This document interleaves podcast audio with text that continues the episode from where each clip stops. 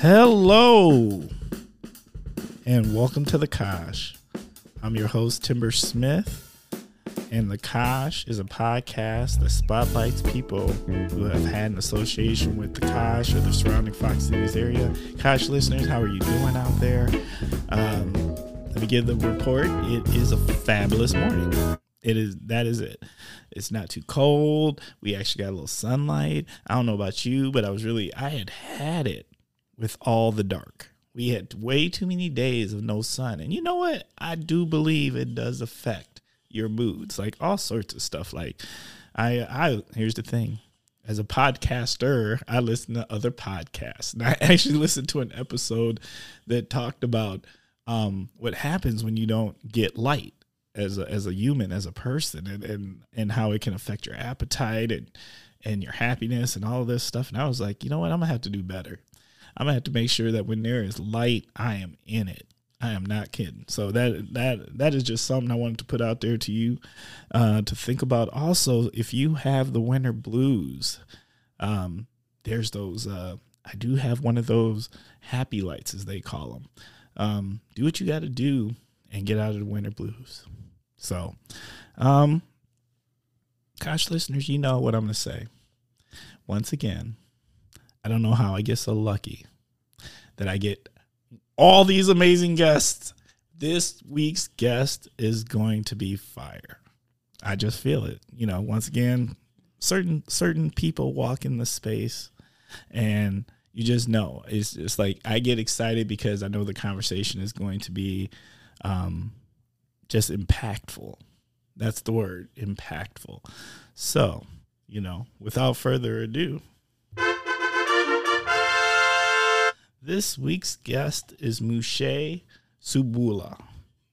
Mushe, did I get that right? Yes, sir. Hey, that's what you know. What I've been on a roll. I'm not gonna lie, I've been on a roll. I ain't slaughtered nobody's name really bad in a while. I'm getting better. Maybe this is the experience of it all. How are we doing this morning? We're doing good, brother. We're doing good. Yeah. Yeah. Okay. Um, are you ready to jump right in? I'm ready, my friend. Okay. Um, Shay, can you please share a little something about yourself and what is your connection to the Kosh and uh, the surrounding Fox Cities area? Yes. Um, first of all, greetings to you, Timber Smith, for uh, this wonderful broadcast or podcast. I must confess to you that um, the episode that you did with uh, Colleen, Mm. and uh, you talked a lot about SEPO and what we do, SEPO as an organization. Yes. I should as as well let you know that that episode was uh, listened to to my friends in South Africa and also in Zambia because Colleen spoke a lot about work that we do as SEPO. So I had to share it. Like you guys, you, you need to listen to this. Yeah. So like you said, uh, I should introduce myself as well. My name is Mushe Subulwa. Um, I was born and raised uh, on the western part of Zambia called Barotseland. It's a little tiny, uh, tiny area in the western part of the country, uh, Zambia. Um, so I grew up there. I think um, all my formative uh, stages of my life were formed up uh, living on that in the village. Yeah, yeah I, I, I moved to the cities uh, when I was like 15, 16 or 17 ish that's the first time I had an encounter of being in the actual city Bruh. of, of Lusaka. was it? It was for soccer. Lu- Lusaka, Lusaka, that's the capital city of Zambia. Oh, okay. So you can imagine a, a young boy who grew up in a village. All you know is what you you see or what you are taught by your parents or your surrounding uh, community. Life was as simple as you can uh, as you can get it. No electricity, uh, no running water. Everybody walking barefoot. There was nothing unusual. It was just like joy and happiness. You know, I never, in those early years of my life, understood what poverty is because everybody looked like me. So until when I moved to the city, uh, when I was like 15, 16, that's when I realized, oh my God, I was that kid from the rural area, kid from the village. That is so powerful. I, I just I wanted to pause on that because that is so powerful. Like if everyone looks and is living the same, mm-hmm. then you're not judging on on on yes. wealth or socioeconomics. Right. Like that's so powerful. Exactly. You know, it's like every everybody looks the same. I, I can tell you those years from my first grade to the seventh grade, I think everybody walked barefoot. There was no shoes. You mm. know, and there was nothing wrong with that. You know, you would walk you'd walk in the bushes or if you we had only one street and a one one road Bruh. passing through town to the village you know so there was nothing unusual uh, during that time we ate the same uh, we we drank water from the from the well you know um, in terms of like bathing swimming most of the time like the boys would go to the nearby creek or stream and and swim there the girls would swim on the other direction, uh, the other area. The, the, side for the girls would be the other side, and then the boys would be the other side. It was fun, you know, as kids growing in that environment. It was every day was, uh, you know, you as a child you looked forward to the sunrise because you know things are happening from morning until evening. Oh, it, it was awesome uh, growing in the village, and um, I can tell you when my brother decided because him was living in the city. He had um, he was a professor at the university, and he, he thought like he should afford me some kind of education, bring me out of the village into the city. Um, I was like worried and curious, like how is the city going to be like to move from the rural area to the city. So, yeah, it was overwhelming, and um, I think uh, when I got to the city, like I said, at 16, 17, I do remember the first time my brother did was uh, to not to take me to the to the shopping mall to buy clothing. No, it was actually um, get his own pairs of pants and take me to the tailor and uh, Bruh. you know like to adjust uh, to adjust his normal size pant to make it you know fit me and then got me some pairs of shoes yeah they were very uncomfortable first few days you know it's being in the city and the food for me was terrible because you are now getting uh, introduced to processed food, you know, stuff like mm, that. Uh, yeah. yeah. You know, the milk, everything was a little bit different for me compared to what I was used to uh, to eat, you know. So that was my life in the city. So I came to the city when I was, you know, 15, 16. So that transition was not that easy because now um, I'm going to a real classroom now where I'm gonna be with kids who are like ahead of me in in everything. You know, when I mean everything academically, these are kids who are who, are in, who have access to t- to television. Mm. You know, mm. maybe even access to world news. You know, right? You know, I'm I'm coming from a place there's no electricity, so all you learn is what you learn when you go to a classroom for those two three hours. Then you are done. You know, so now you're coming into a classroom. Now you're with these kids were born and raised in the city. They have access to everything. So it was a constant struggle, even to fit in in in in that you know environment, you know. But also learning the language also was also another another barrier because in the rural area I didn't really care much because there's so many local languages surrounding me, which I was comfortable in learning and speaking these other languages. There was English as well, but not as much spoken. But then I moved to the city. That's a, um, the other part of the country now. Now I have to adjust to the food. I have to adjust to the language. I have to learn actually learn these other new languages to fit in with kids as we play in the neighborhood. What was the primary language, if I can ask? Uh, on the western part of uh, western part of the country where I come from, we speak um, a language called Lozi. Uh, but really, in if you listen to it, really you would find out it's um, it's a language really spoken in South Africa, because my people when they migrated from South Africa to that part of the country, Zambia, um, they brought in uh, the language. It's a long history. I can tell you uh, if you pay attention to uh, Southern African history, you're going to find out about the great king, King Shaka Zulu. Mm. Okay? So King Shaka Zulu during his time, uh, a lot of people basically uh, you know, no one was willing to die because before King Shaka Zulu, conflict was always resolved through talking, conversations. You know, there was no blood, like really bloodshedding. But when King Shaka became king, before he became king, he realized, like, whoa, what kind of war is this? You know, war of talking. No, war is actually it has to be bloody. So those tribes had to fight the king, King Shaka Zulu, and if they were defeated, they had to migrate up north. We're talking about the southern tip of the continent, but going up now. So they find themselves in these other places. But you have to understand, like, they're already defeated where they're coming from, but they're superior in terms of like military power. They have knowledge of military. So as they trek up north, the continent, they keep on crushing these other little tribes, you know, and then they ended up settling on the part of western part of what is called uh, Zambia today. That's where they settled. So they settled in that part also by crushing the local people there.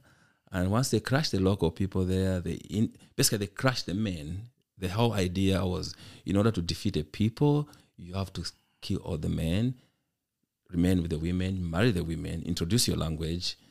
So the language that is spoken on the part where I come from really is South South African. so I fit very well in countries like South Africa, Botswana, um, uh, Swaziland. I can have conversation with people there because the language is similar, and I speak some of those languages too. Yeah, How many languages do you speak? uh, I could say I used to speak fluently about fifteen, Bruh. but that's that's wild. yeah, there's a lot. I can Yeah. I can barely do my own well. You'll be amazed how uh, how when you're young, uh, your your brain is so. I think it's wired to to easily pick these languages. right. I do see like even now that I'm older, yes, it's very e- easy for me to lose some of it, and um, that's the reason why I listen to a lot of podcasts from from home. I, I watch a lot of movies, you know, to keep me going and so I don't forget. Right. Yeah, but in terms of our language capabilities, I think when we are younger, we are really able to, to grab those languages easily. Yeah, so that's uh, my movement from the village into the city, and then uh, from the city, I think uh, uh, I stayed with my brother, did my high school, did my first part of college, and then um, uh, when I was not happy with the country of Zambia, I decided to migrate back to South Africa. Uh, and I lived in South Africa there for a few years. I was a teacher in a private school. I taught in a private school and I ended up rising myself to a level of a principal Bruh. yeah, in high school. But unfortunately, I think in 05, my brother dies in Zambia. So I had to come back to the funeral of my brother. And that's how I met my lovely wife, Angela. And from that point, my life changed. You know, instead of remaining in, in Southern Africa or South Africa working, I migrated to the United States um, in 06, which is exactly like 17 years ago now. And um, so we stayed in Kansas, in Lawrence, Kansas, where she was uh, a PhD student by then. And then uh, when she graduated, our first posting of a job was the Kosh, Oshkosh. And that's how we get to find ourselves in Oshkosh. Whoa, that, that's a trip. Yeah. Mhm. Yeah, so Oshkosh has been my home since 2008 for 15 years, I think. And um, my connection to Oshkosh began with a wife getting a job here and also my involvement uh, in this community with, with this t shirt I'm wearing called Sepo Zambia, a non-profit organization that we helped found with my wife um, more than 10 years ago. Yeah, so we do a lot of work here in our city of Oshkosh, and also we do a lot of work back home in Zambia, starting from my rural community. Uh, we've been heavily involved uh, for many years there. We are on the ground that side. We are also on the ground here. I know. Um, before I had, a, had you know, this is my first time of uh, actually getting to formally meet you face to face, but I knew about you prior, and I know you've done um, quite a bit of work with our refugee population also in the region. Um, and how did that come to be? Um, and and do you still do that work? Is that still part of what you're doing right Y- now? Yes, uh, it's part of what I do or what we do with my wife and other friends. Um, the, uh, the refugee involvement for me came in naturally without even realizing that you are living. I've lived um, among refugees since I was born. Um, I'll give you a, best example of the western part of the country where I come from, Zambia. Uh, I mean, uh, Barotseland. During the time I was young, when I was a child, uh, there was a lot of conflict among our neighboring countries. So we had conflict in Angola, we had conflict in Mozambique. Uh, these are conflicts uh, of independence, the independence struggle, the black people fighting uh, to, to to rid themselves of the colonial British or colonial Portuguese, you know, colonial German. So the first conflicts really were fight the colonizers, and um, when those conflicts were resolved, second conflict was how do we govern ourselves as African people, and then uh, that was a problem again. So we had the second conflict of among ourselves on who is going to take leadership, and those conflict always resulted in bloody wars, people fighting and people dying and people migrating. So the immigrants migrating or running out from these countries, neighboring countries, some of them found out themselves in the part of the country where I come from, and uh, the king, we have the king in my area, basically accepted those people and settled them. And the strategy of the king was he's not going to settle these um, immigrants in locations where they should stay alone. No. His idea, I think, has worked very well, was to integrate them among the, the population, among the community. Uh, so I guess we became one. But you knew, like, when you left your village here, less than a mile is another village where you have another tribe speaking a different language. So as kids, you play soccer together and you learn that language. You know, you eat their food, you learn, you learn their cultures. I mean, ceremonies are always the best for me to learn other people's ceremonies, and also to question some of the weird ceremonies they were practicing. You know. Oh, yeah. yeah. Fair enough. Right. Yeah. So yeah, you asked me about the refugee uh, thing. Let me expand on that. So growing among those refugees, yes, the refugees, right? So I'm growing among them, and then um, even when I left the city, I mean, I left the village. Now I'm in the city of uh, Lusaka, growing up there, doing my education, get myself done, and then one thing happened. My sister uh, ends up getting married to a refugee guy from uh, Angola, but that refugee guy lives in in the refugee camp, um, some maybe two three hours away from uh, our rural area. So she moved to live with that gentleman in the refugee camp. Okay, fine. That's that's, that's my immediate sister. But then later on in 05, uh, or 4, 5, or 6, I meet my wife Angela. So part of her, uh, her research for her PhD program was to, uh, I think she looks a lot into these human conflicts, what makes people migrate, you know. Right. So part of her research work was really focused on uh, on immigrant population, the refugees.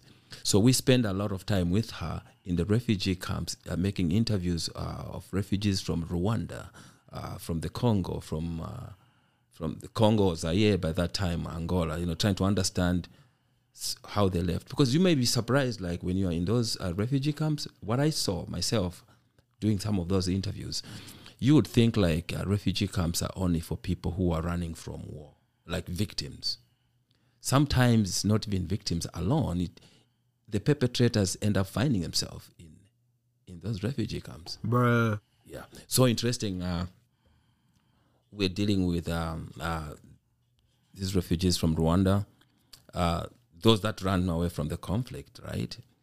Okay, and then a few years later on, the perpetrators lost, which means the new government is chasing those guys. So where are they going to seek refuge? Right. They had to run to a neighboring country mm.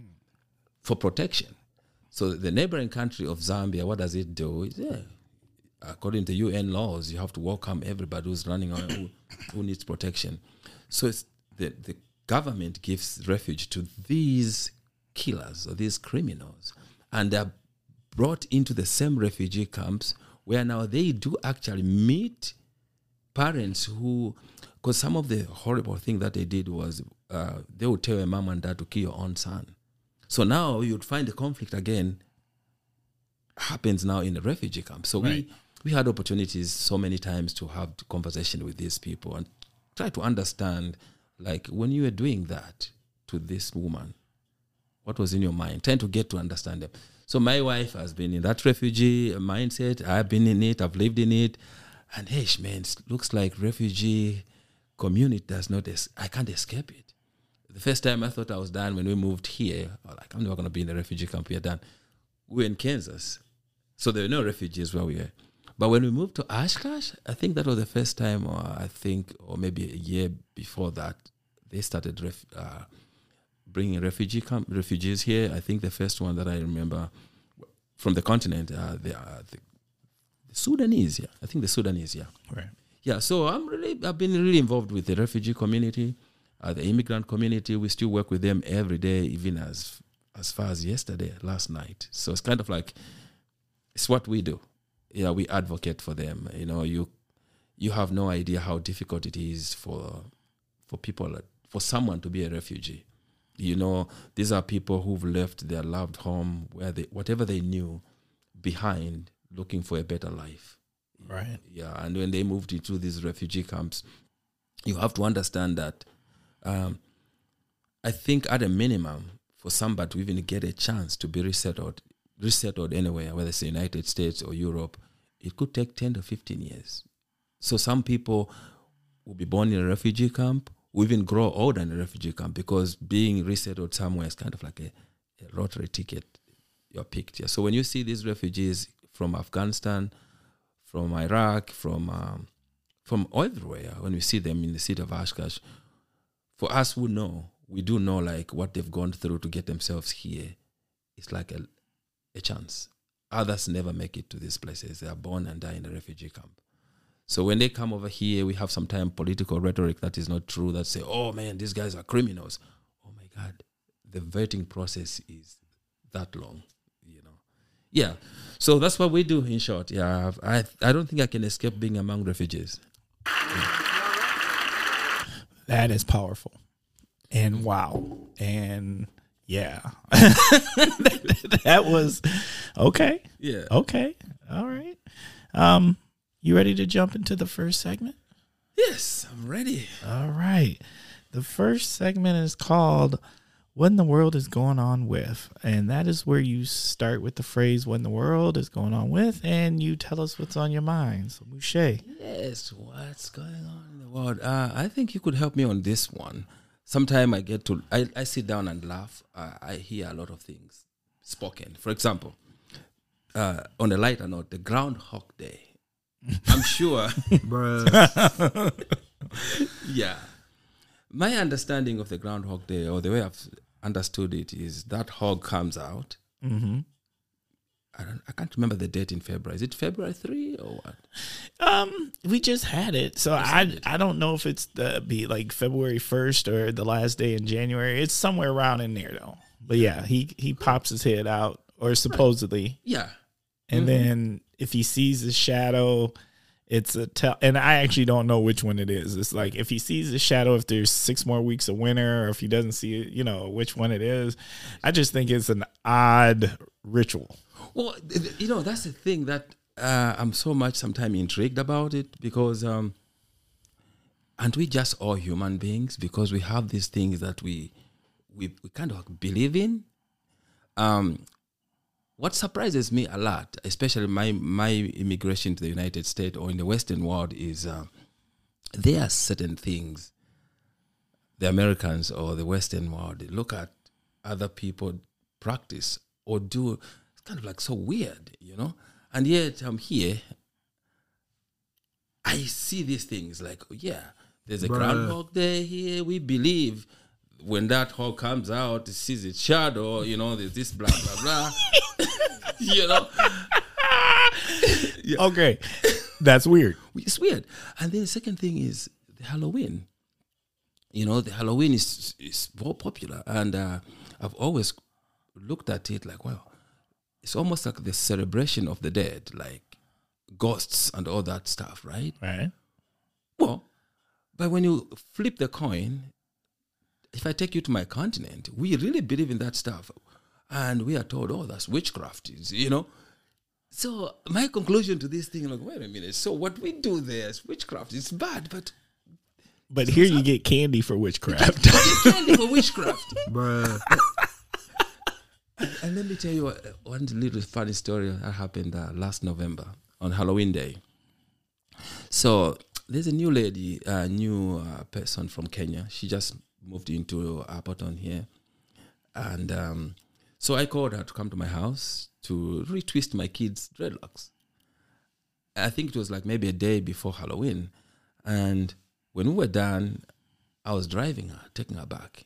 She, this woman has no idea what really Halloween is. oh, right.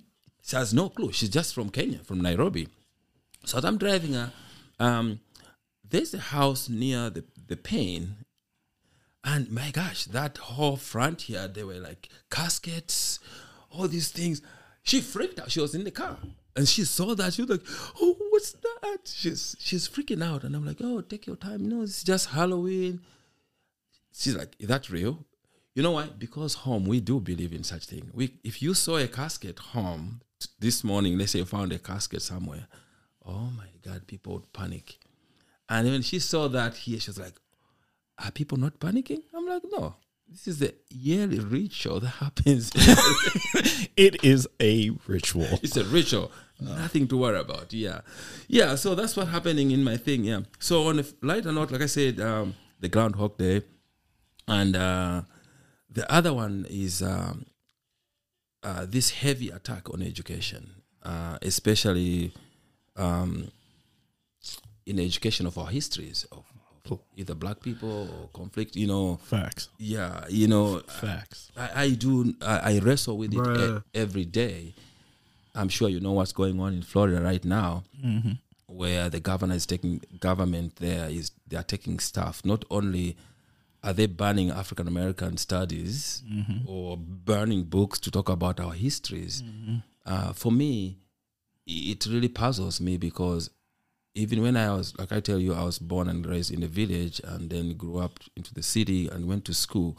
I can tell you, I learned and studied a lot about the United States and uh, Europe. I understood uh, the histories of uh, of those those two uh, continents, and then our people.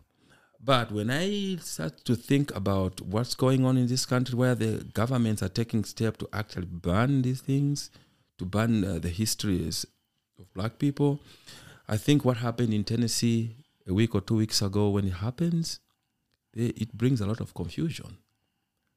You know, confusion in a sense like uh, people don't understand why these things happen. When the, when uh, George Floyd happened in, in Minneapolis, there are always other people that cannot understand, and I do understand why they don't understand is because the histories are not taught. Um, I'm so worried about my kids, my sons, uh, uh, what they are learning. How much is our schools, uh, Oshkosh School District, teaching them the history? You know, it's always like sugar coated. Sometimes it's good to learn it. As painful as it is, it's good. No. And I think that's it. I think um Yeah. I can't believe that we are going through the extremes that we're going through to try to erase and I don't even know if it's truly erasing, but but the attempt to have the perception that it's irrelevant or erase uh, these things. We have to own our history, Right. good, bad, or indifferent. Because the, you, how do you learn from it if you're trying to fake from it? No. right? Um, my other thing is is that I don't. I think what really the sad part about this is I just think it's just a divisive tactic. It is. Like I don't think there's a seriousness to it. I don't think they're tr- truly trying to erase the history. I think they're using it as something to mobilize uh, a group of individuals who are scared of the browning of America. right. And so we're going to pretend like we're going to get rid of these things because it's it's anti-American or whatever they whatever whatever the rhetoric they choose to use about it. But it's it's kind of wild when you think about it. Like what's wilder to me is that people are buying into it. It is, yes, because again, uh, I think maybe to use a I should use this word.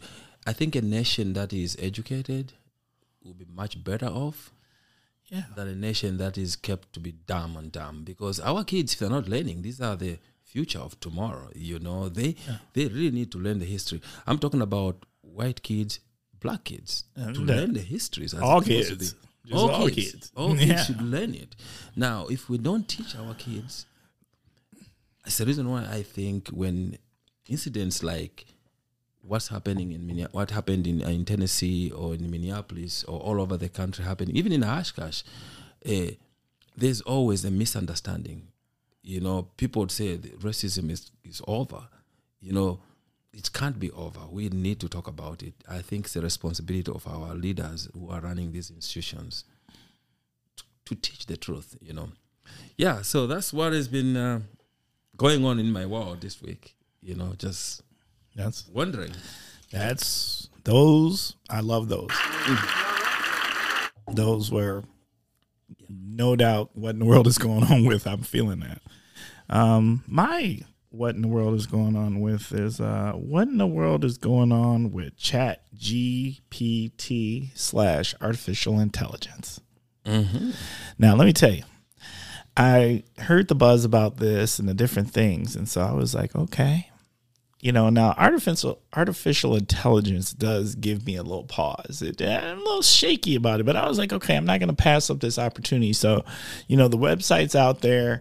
Um, I've got a friend, shout out to Michelle, who sent this link um, to um, GP GPT chat, and um, I tried it out. Right. So I'm gonna give you I'm gonna I'm gonna actually tell you what I did. So this morning I was like, okay, um GPT, I'm just gonna call it GPT for short. GPT. Right. Um, what should I do my what in the world topic on? And this was the response from it. And I'm reading it verbatim here. Artificial intelligence. Then it went on to explain it. Explain it. Artificial intelligence is one of the fastest growing and most transformative technologies of our time. It has the potential to uh, revolutionize many industries and change the ways that we live and work. In this segment, you can discuss the latest developments in AI, the potential impact on society, the ethical considerations surrounding its use, and more. You can also invite experts in the field to share their thoughts and provide a deeper understanding of the topic. Now, once again, I had already picked this as my what in the world, Right. and then I asked it what it should be, and this is what it gave me. Oh, Tell me that's not wild. Bruh. Like it gave me so much pause. Mm-hmm, mm-hmm. So, and I was like, whoa. And then I'm not gonna lie, that's not the only thing I asked. it. There was something else I asked it, and I'm not even gonna talk about it. But the answer it gave me blew me away. It was too good. It was just too good. Oh yeah. So like, if y'all have not tried GPT chat yet, you need to go out here and realize that this is real. Like the opportunity of what artificial what artificial intelligence right now, it's it's it's not we're not figuring it out, it's here. Right. And what it can do will it's almost it's it's amazing, but it's also borderline scary to me. Exactly. So I don't know. Have you used it yet? No, not yet. Yeah. But I think that's the future, man. That's, it- where, that's where we're headed. Wait, I'm gonna give you another one, and it- and uh, this is funny. So we went to a Bucks game, right? And then so then we started getting contacted by the Bucks through emails, right? And it was it was this young lady's name. Um, I can't remember the exact name, so I'm just gonna call her Esther. So Esther was sending emails, and there were these nice emails, and was kind of like, "Hey, just so you know, we know you went to this Bucks game. You know, we got these package deals. Please reach out to us. You know, we can hook you up with a nice little package deal. You know, get you something nice. Come back and see the Bucks." And and these were so nice, and I kept and it kept messing with me because I was thinking, you know, I really should go to another Bucks game. And so my friend, and the funny thing is, this was happening to my friend Tarman too. Shout out to Chris Tarman. Um, and then so he called and found out that the person that we were communicating with was artificial intelligence. So Esther was was not real this whole time. Oh my god. So we were communicating with artificial intelligence this whole time in the back and forth. And I was just like, whoa. That that that was too I mean, it's it's, it's amazing. right. So right now we're moving into a space that these companies you're never gonna know. Talk about the companies. I work for a company like that. Yo, Part of my work is what I do. I, I work with machines. I program machines. Um, machines do stuff. Uh, when I worked in Oshkosh a few years ago, there was a company called Arrowhead Conveyor Company here by, Right. by the airport. I was basically building robots. So you build a robot, that's gonna be um, just one unit machine, and the JM Smuckers in Ripon, Wisconsin, the jelly company that makes jam jelly. All right. basically once you bring that robot robot you put it in there it will eliminate maybe 20 30 people's jobs because that machine is going to do it. You know it's going to pick up uh, pick up all these jars put in um, the product put in the labels seal it in lift it up pack it put so who needs human beings? So we are getting the position place where we are basically eliminating ourselves i don't even know how we're going to survive because that's what we do. The car wash business. I'm sure you've gone to the car washes. Or if you go on, if you go on Jackson Street, for example, uh, or on Washburn here, a Kwik Trip. If Yeah. you go to a Kwik Trip and you go over there, I'm sure back in time, many people used to wash their cars manually with their hands, right? On a Saturday morning, you'd, you know, you'd clean your vehicle. But we have become so lazy, so we just want to go in there and, you know, sit in your car for two three minutes browsing through your your cell phone while the machine is doing that. Guess what? I spend a lot of time commanding that machine you know programming it to do that work. Mm. You know as much as comfortable the comfort that we are enjoying but there's a danger to it i think. The future it may not happen in your lifetime in my lifetime but who knows what's coming out I don't know. Technology moves fast. it is It just moves super fast. So I, I don't know. I just that just gave me pause. it is man So, all right. Next segment. Next segment is word association. This is where I'll say a word and you tell us what comes to mind. Um, I love to start off with the what I call the unifying word of us all, which is food. Food, food, yes. Um, when I think about food, I think about my mother, Voma or Ima. We call my we call mom Ima in my in my language. Um, so food for us is food is culture. Uh, food is everything. Food is community, or food is place.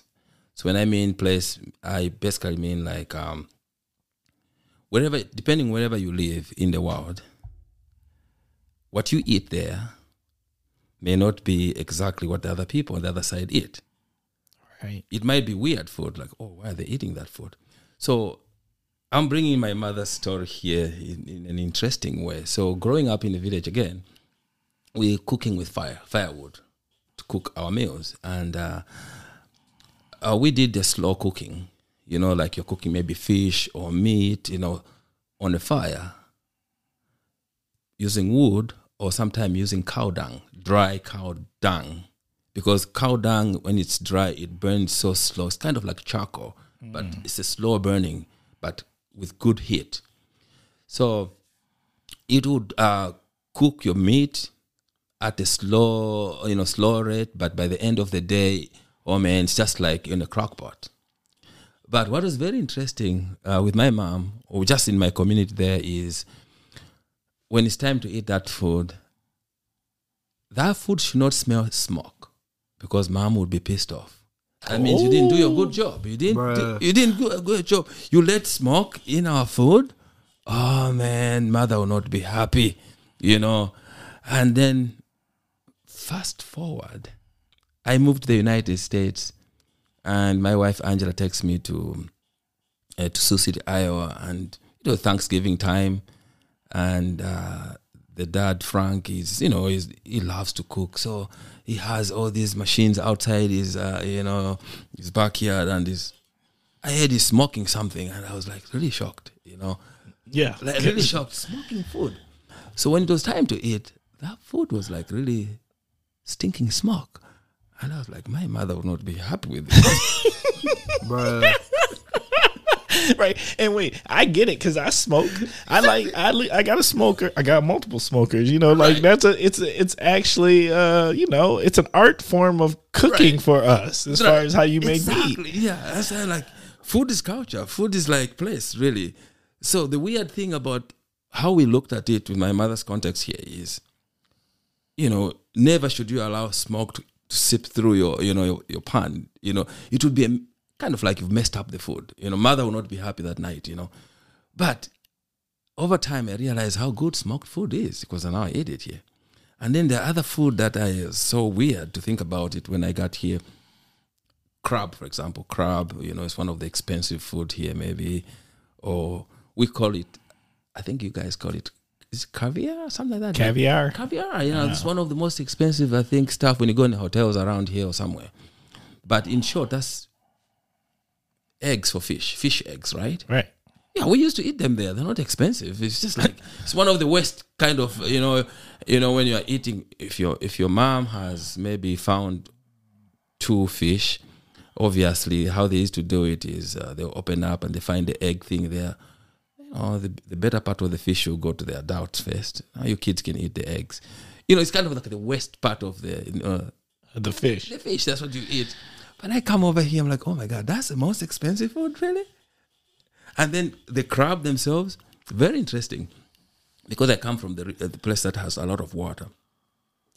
So during the fishing time, the fishermen will bring all the fish, crabs. Um, uh, what other stuff that I see that is very good here?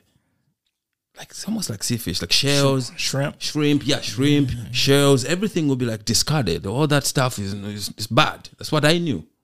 It was really bad. No one eats that stuff. My eyes have opened up. That's good stuff here. Bruh. It's good stuff. It's all eh, wait, it's all relative. It's right? all relative, yeah. So food's like really culture, and you know, you know.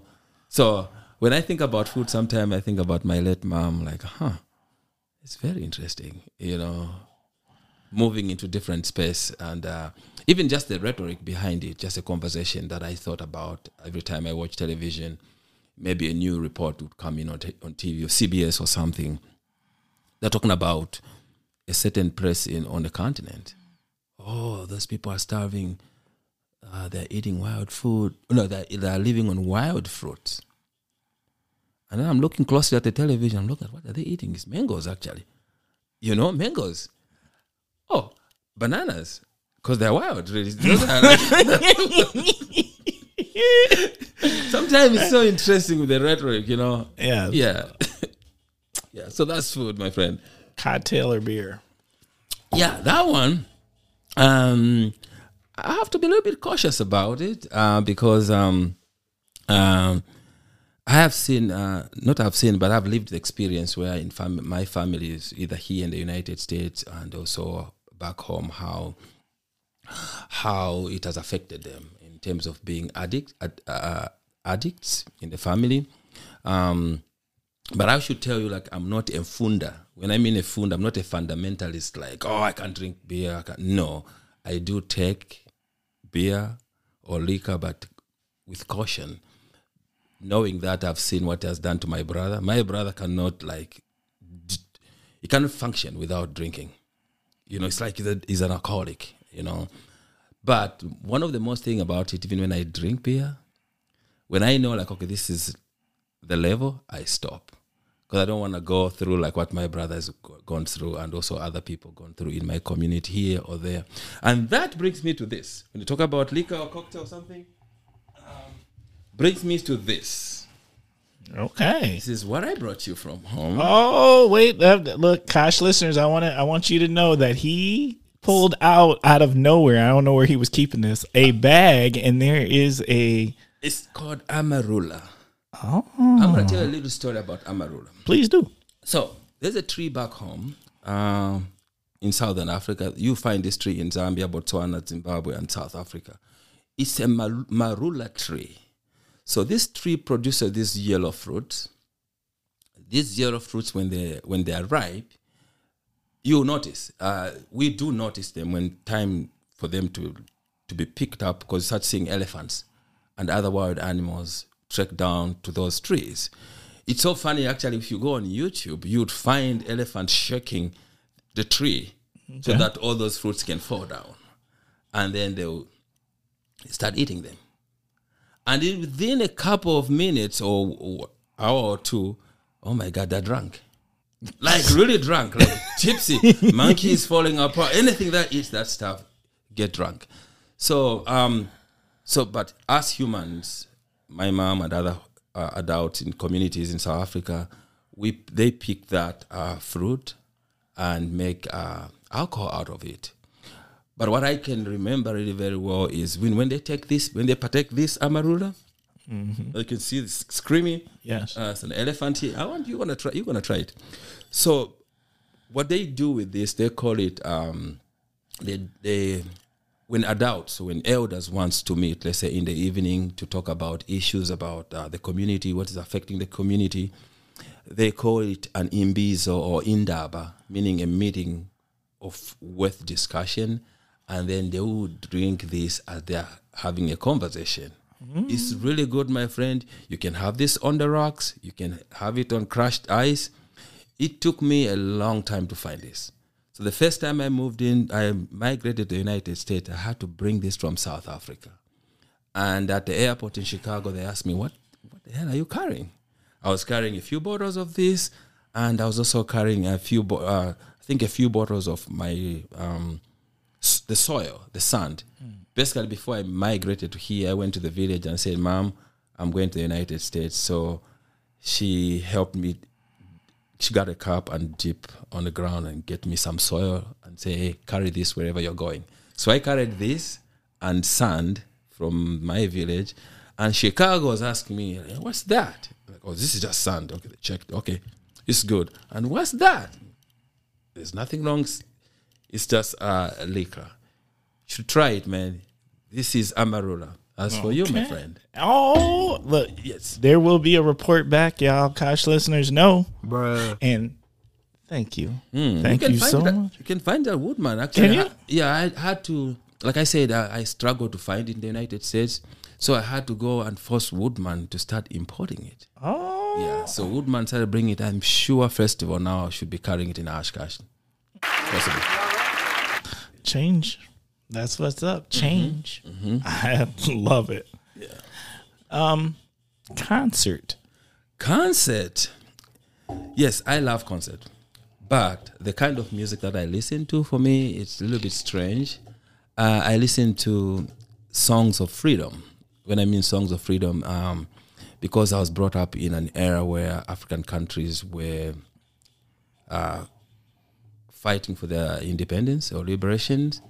And um, with that in mind, the local song that I listened to on the radio a lot was talking. There's more songs about freedom, how to get out from the bondage. So, with concert, I really focused a lot on one gentleman. His name was uh, Lucky Dube from South Africa. He was a reggae artist, and um, I followed that man to his death.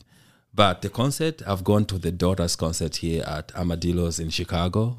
Uh, when she comes, I love to go there, and I also go a lot to the reggae festivals in, in Red Wing, Minnesota. Every year, I can't miss a weekend of reggae. Other than that, I also listen a lot to a lot of um, different um, genres of music in on southern continent of Africa. We have what we call um, we call it house music. A lot of beats, like, a lot of beats. So that's what I listen to. Yeah. I think, uh, you know, Mushe, I'm not gonna lie. You're gonna have to take me. I'm, I'm I need to go, uh, especially uh, to this reggae festival you talking to. I, I look, That I would do, brother. I would do that. Yeah. and I need to go. I need to learn. Yeah, it's a weekend. It's a last weekend normally. Uh, last weekend in July. The last two weekends in July are basically reggae weekends. One takes place in uh, in Duluth, and the one in Duluth is just one night. It's a Friday or it's a, fr- a Saturday night, one day. But that one brings all these heavy, big, big reggae artists from either Jamaica all over the place. So if you know certain names, definitely you definitely find them there.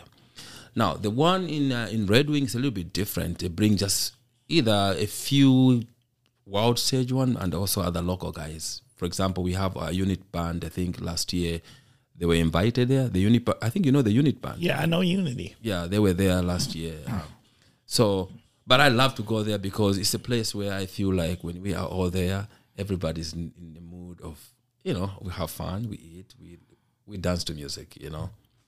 Yeah. That is so fantastic. Um, streaming.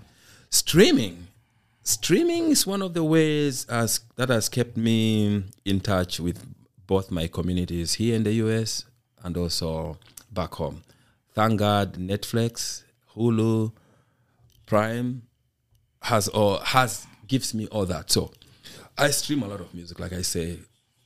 My job, my day-to-day job involves me driving a lot. So I I could be on the road for three hours or four hours to my next job. For example, I could have a phone call in the morning that I'm gonna be doing some work in in Viroqua or uh, Onalaska.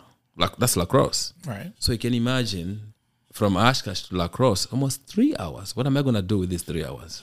So I need I need to keep up. So I need music. So I'll go to uh, YouTube Music and then stream some of this South African music. Um, mostly when I do that, kind of uh, makes me keep the language because the more I stayed here, the more I start to lose the my language capabilities. So they help me to do that. But on the TV section, when I am home, um, like right now, currently on Netflix, I'm watching season two of The Kings of Johannesburg. The Kings of Johannesburg is streaming right now. Season two, it's almost like um, it's a crime. It's a crime show. You know, if you have time, check it out. It's really good. And also, they have um, because I've taken my sons back home several times, and when I've taken my kids home, we do a lot of uh, safari. We go into the wild and see animals and stuff like that. But uh, you know, I was always doing that, taking them to these places so they can see what what is out there. But then I discovered like one of the the youngest has uh, like really you know found himself to be loving these animal shows. So there are some series right now going on. I think on um, Hulu. They are called Untamed Zambia. So it's like maybe like twelve different episodes about the animal kingdom in Zambia. They're featuring different uh, national parks. You know what animals are found in this park, what cultures. So that's what we are streaming right now. Yeah. You got me on that one. Yeah, okay. And and now I'm gonna have to look that up. All right, Yes, we'll make sir. sure that uh, we're gonna make sure we put some of this in the podcast notes because what we need to. because you know what I know some listeners are out there like I want to know about that. Mm-hmm. I want to check that out for myself. Yes, yes, they should. Yeah, tell the listeners to do that. Yeah. Okay, um, shop local. Wow, shop local. Um, this is where sometimes I pick a bond with. I could pick a bond with you, an argument with, or you or another person. Um, here's my belief. Sometimes shop local may not be as great as it could be. Uh, with the kind of work that I do, being an advocate, uh, even when we buy local, sometimes we are mindful. Like myself, I'm like really mindful uh, in my support of my dollar to a certain um, certain business. So, for example, if it's, if it's a business, it's a local business that has, um, you know, that is I always see like it puts its money that harms my community because the only power that I have is the dollar. It's kind of like a vote. You know, you only have one vote. So the only voice that I have is not to support that business. If I know like it marginalizes a certain group of people, yeah. So I would rather even go to a, to a you know to a, to a place where it will be not local. So in short, I can say yeah, we do. I love I shop local, but sometimes I'm really mindful in doing my own research in certain businesses that we can support and certain businesses that we could not support because if we know that they're bigots, so I will tell my people like I think uh, don't take your money to that business. It's local, yes, it's a local business, but no. Facts. I Oh my God, I couldn't agree with you more. And it's actually something um, I used to talk about a lot more in earlier episodes of the Kosh Like, uh, I have a tough time that some businesses did not treat me or friends or people like myself very well upon entering their establishments Right. um, within this within this community, particularly when I was younger, when I was here, and um, like I'm not going, I'm I can't give my money to that. Right. You know, I have fallen in love with the Kosh, but I will never give my dollar to mistreatment. That's the thing. That's about me too. Uh, I mean, like we really, as much as we can support local, like we say, we just have to be mindful which which local. Sometimes you could have a a business that is not even local. It could be from California, but they have a franchise in your town. But if you know that that business is always on the issues that matter to you, it's okay to put your dollar there. Yes. It is okay because that's the only power you got. Yes. You know, for me, I tell my friends or my community, like, well, you know that stuff that you like to eat, they don't like you. Yeah. yes. Yeah. There's establishment, and look, Right. you know, I always assume that if the if the poor treatment, Mm-hmm. if you get poor treatment, and when you're there ready to spend your money, then they didn't want your money anyway, Exactly. and so therefore, I'm gonna do them a favor. Mm-hmm. I'm not gonna give it to them. No.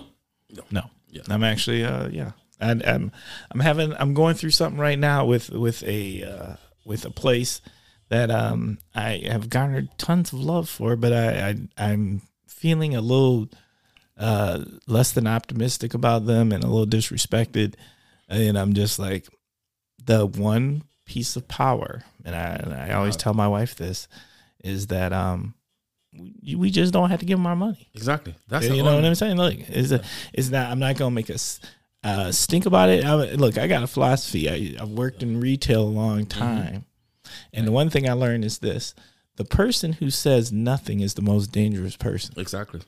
It's not the person that comes in your establishment and yells and flails and mm-hmm. makes a scene. And no, it's the silent one. Silent one. The silent one is truly gonna do something about it. Whatever that looks like, whether it's contacting the CEO or Right. a lawsuit or or whatever but that is the person it's the quiet one that you know that you have disrespected or displeased right. will always be the one that will give you the most angst and will, which will cost you the most in the long run Mm-hmm. Mm-hmm. just my observation. That's true, my friend. That is. Yeah. Diversity diversity to me i think of it as one oneness you know like together you know? That's how i feel. It together or oneness. Uh, with uh, i'm sure you've seen this SEPO our, organ- our name of the organization that we helped found. Yeah the, the name of the organization we found is um, with what we do here as for SEPO we do it for all of us for all our communities. So I find diversity in what we do as oneness, in short, yeah. community Community. Wow, this is very interesting. Um, within the African community here, uh, within the immigrant uh, community, I I find comfort a lot of time because uh, it's where I find uh, myself be happy in what I do for them.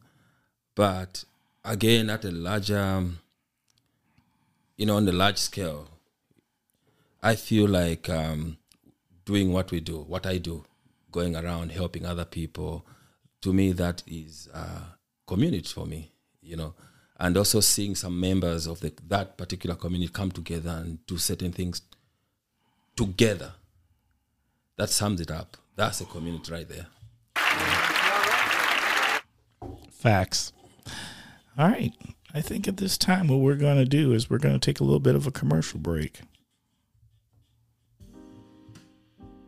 Did you know there are children in the Fox Valley in need of hearing aids, but their parents struggle to provide them because of lack of insurance or high copays? I am Juliette Sturkins, audiologist and board member of Here in the Fox Cities, and proud that this small local nonprofit organization has helped fund hearing aids for some 30 kids. Your donation would help more children hear. Visit heareinthefoxcities.org to learn more and to see their smiles. Every child deserves to hear.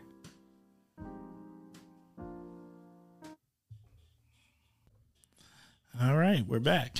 Um, let me just say once again, um, for those out there who are interested in doing a commercial, um, we're learning right now. So, I mean, if you want a commercial, they're free.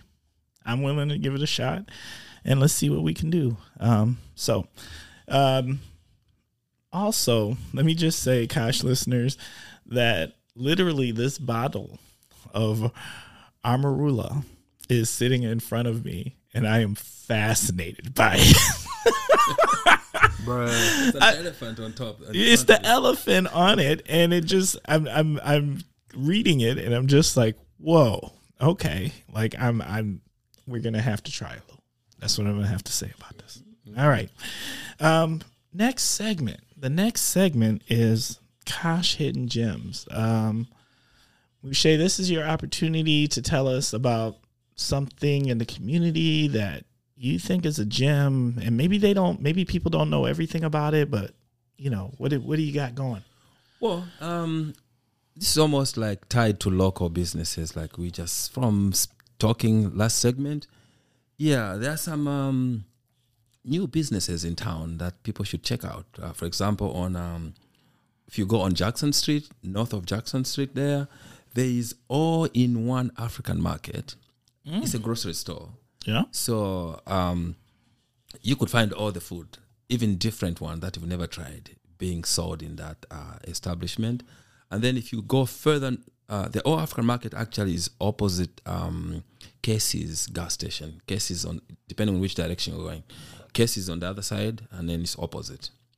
Then if you go a little bit further, you're going to find uh, the newly opened XiangKhouang, XiangKhouang Market. It's a Hmong grocery store. I was there last night. Um, it's so interesting. Uh, you there's one one section there's a grocery store, and then the other section is kind of like a restaurant inside. Oh. So yeah, you could it there. They've got hot food there. Yeah, Oh, we gotta go. you gotta go there, my friend. But if you you are interested in different kinds or different types of rice, they have got everything. I was so surprised. I was standing over there looking at the jasmine rice. They've got rose rice. They've got maybe 10 different flavors of rice right there, you know. So you can try that. And also there is um the Mediterranean, the Mediterranean store on you on you go on Jackson's no, not on Jackson Street. I think you go on Murdoch. Yeah, that's on Murdoch. Yeah. Murdoch, yeah. That one has been around for the last maybe two years or so. Uh, it's really good. I go there a lot to support uh, support them, but also I love their fresh bread. They bake it right there, and if you are into spice, you would find all the spices from the Middle East. You know, because those guys I think are from, uh, think they're from Afghanistan or Iraq, if I'm not really wrong about it. So you, if you are in spice, please check them out. There's good spice there, and also the Old Bees, uh, the Old Bees uh, Hmong store on on Jackson Street. Yes. Yeah, is it Main, Main Street? I think it's Main It's Street. Main Street. Main Street. Yep. Yeah, I think it's now being run by a different uh, family there. I do believe so because I used to. I I knew the I knew B's wife. Mhm. I worked with her, and uh, yeah, I did. I think. Yeah. Don't quote me, but I think they might have sold. Yes, yeah. So people can check out that that one as well. And also there's some other things happening. Like right now in the winter time, I would like to you know, those who like to do outside activities in the cold or on the ice. Dr. Eric Smutnik Club has a skating ring, I think on the lake. You know, this is a Oh, thing for that- real? yeah, I think the last few years he's been doing it by the Y, by the YMCA. I think the city has given him space uh, near there's that little lake, a fish pond by the lake where you have like a train track there. Yeah. That's where I think they've set up the ring for this season. So- Mushe, do you be getting out there on that ice? no, brother. That's that. Wait, I just want to say that is the correct answer. I- I'll tell you what. I'll, t- I'll tell you this. This is very interesting. Remember, when I moved to the United States, I moved into Kansas. Mm. Okay, Kansas for me, coming from the continent that the temperatures are, are like really warm, I did get into Kansas. I think few days before Thanksgiving. It was really cold for me. Like that temperature was just unbearable for me, you know. But that was nothing until I came to Oshkosh and I realized, oh my God, this is something else. Wisconsin was just like unbearable. And that first winter time, it was so interesting. We drove to the lake and I saw cars actually. I mean, suddenly that lake that I used to see during summer, because we moved in, into Oshkosh during summertime. Right. So the lake was good. People were riding their boats there. But then I was so surprised to actually see cars or trucks driving on the lake. I was, I mean, I was interested. Like, you know what, my wife, you know, I'm, I'm an African guy. I need to drive there. I tried it once, and I've never gone back there because I've questioned myself. Like, what happens? You know, what happens if I go down? Can I survive it? So, kind of like cautious enough not to go there. I'm with you. Look, I ain't gonna mess around, and and, and I'm gonna say that I have driven on the ice exactly one time myself, and uh, I'm just gonna go back to the space of I think it's unnatural to an extent.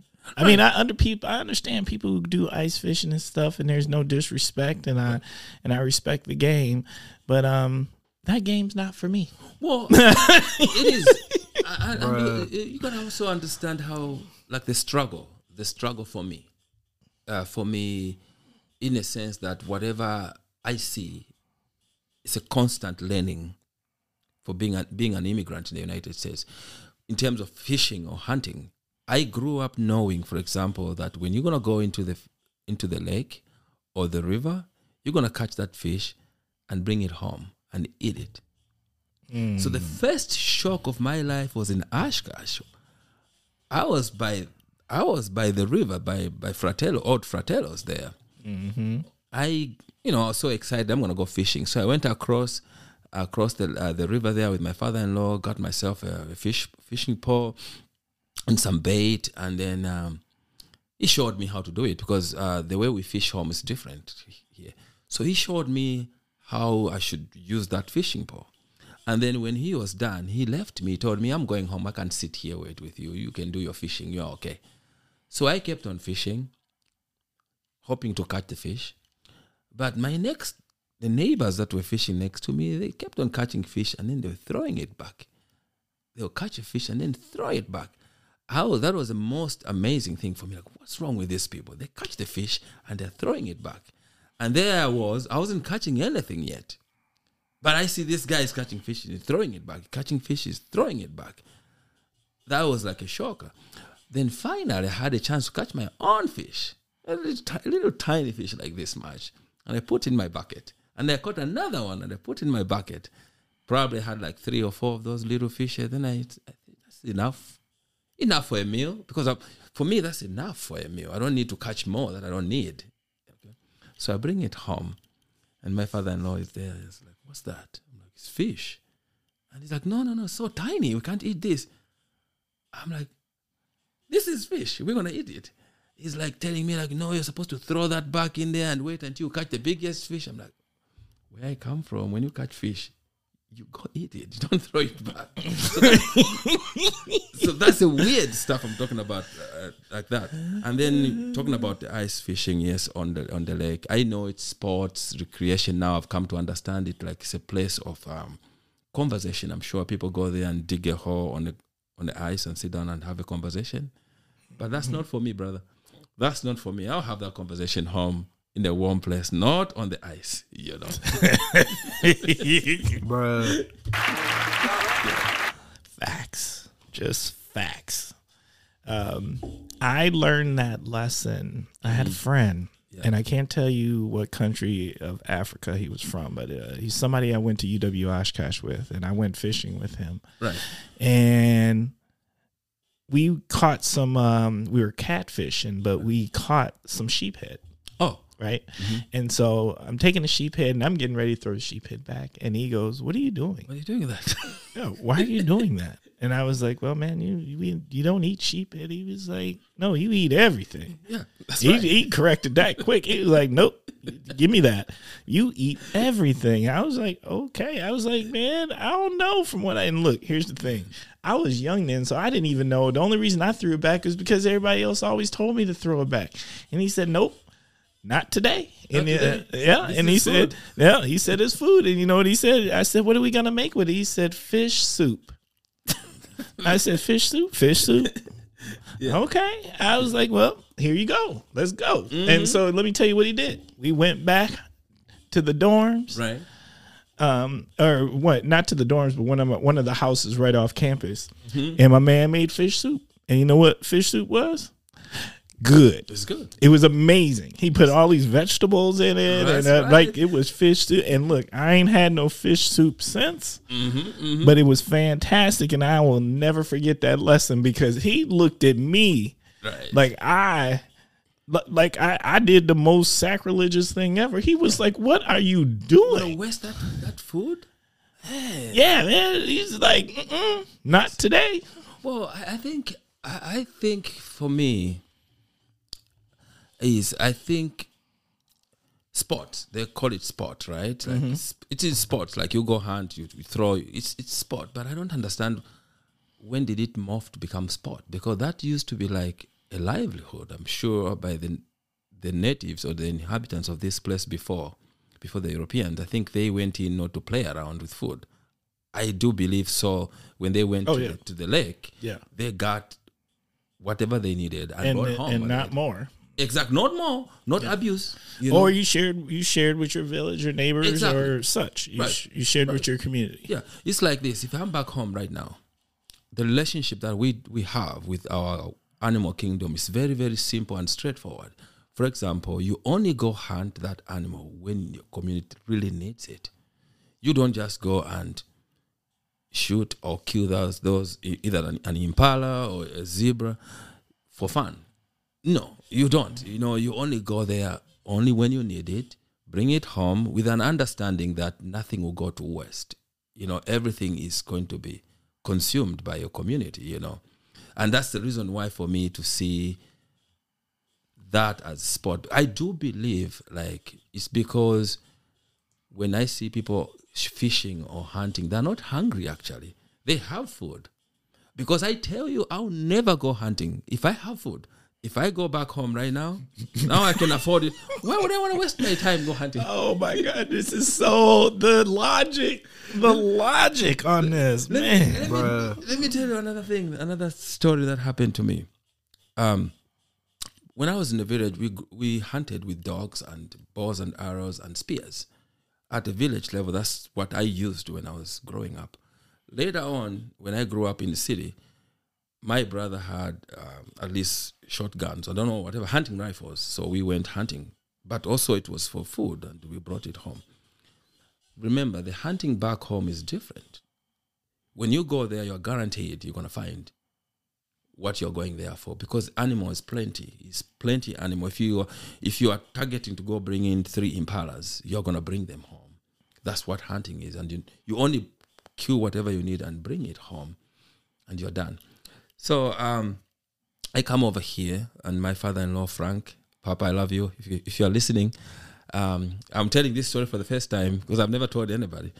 So Papa, which is uh, Frank, who is my father-in-law, you know, he's he's a hunter, so he has a lot of guns, and also he has a shooting range. They have a, we have a shooting range as a family. So when I'm uh, when I'm in Iowa, we go shooting at the range. But there this winter, I think this was my first year here in the United States, or second or second year. He said we're gonna go hunting. But the hunting for me was so weird because we had like dress up, like really, you know, really dressed up, like covered, you know, keep yourself warm. And there was nothing we found there. It was just like sitting out there in the cold. And I'm like, man, this is this is ridiculous. There was no animal coming. You know, we're there in the wood, there was nothing. And I'm like, I'll never hunt again. I will never Bruh. I was freezing to death. Yeah. Yes. So, and then I questioned, I questioned myself, but why are we hunting anyway? The house has two deep freezers. There's steak in there. There's there's food. So why are we why are we killing ourselves in the cold? You know? Oh my God! Yes, yes. Yeah. So I've never gone hunting again with him, and he, uh, luckily has never asked me again to go hunting with him because obviously I would say no because we can afford it. So I guess that's a sport, that's a recreation people do. They just go do Yeah. it for fun. It's not like they really need that. But also I want to emphasize um, the relationship we have with with animals because our survival as human beings is always based on killing. You know, our survival. You know, in order to f- you know to push our own living, then we have to to kill something. But when you when you look at it from our own native Africans or in, uh, Native American is there's that you know kind of like even before you do it, you make that animal understand why you're doing it. I need to to take your life to feed me and feed my family. I'm sorry, you know, you praise the gods for what you are doing. You know, and that's why it's hard for me. Like right now, Timber, being in this country for this this long, it's hard for me now that I can afford. I don't think I can even kill a cow Right. it's hard because I'll ask myself like, why am I doing it? You know, there's no reason. You know, so there's always this relationship that I think we have uh, as a country or as as we have passed that now. We are now into sport now where we can hook up a fish and throw it back.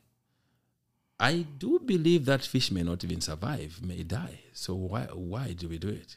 Just for the fun of doing it, you know. That's my thing, yeah. Pause. That's just powerful. Pause. Okay. Next segment. Um, what's the Kosh need? The Kosh needs, uh, with the work that we do, uh, that we've been involved with, uh, the advocates work. Uh, over the last 15 years I've been in Oshkosh here, it has always been pushing for better Oshkosh because I love this city. I love being here and I love this community. It has done so many good things for me and for, for other people. But there's always these uh, powers that we get to you know, there are powers protecting the, you know, the establishment that always put they place wars in uh, on our faces. So we are constantly pushing those powers. And what I think Oshkosh needs, we need professional DEI coordinator like you, for example. I do remember when we started the DEI thing, we were together, though it was virtually. Yes. Um, we do need a DEI person at the city level we do need a DEI person, a professional DI person at the county level. We need also another professional uh, DI person at the area school district, Oshkosh school area school district. We also need another professional DI person at the university. But what I see, and disappointed, and I get disappointed over and over and over, is these institutions they are not ready they like the lip service of saying, yeah, yes, we are ready, we are ready to do this. But whenever we we give them that task with that challenge, they are not up to it. I don't even hear them say they're ready. Not not not here in our in particularly in Oshkosh. Right. I don't hear them say they're ready. No. I hear them say it's needed.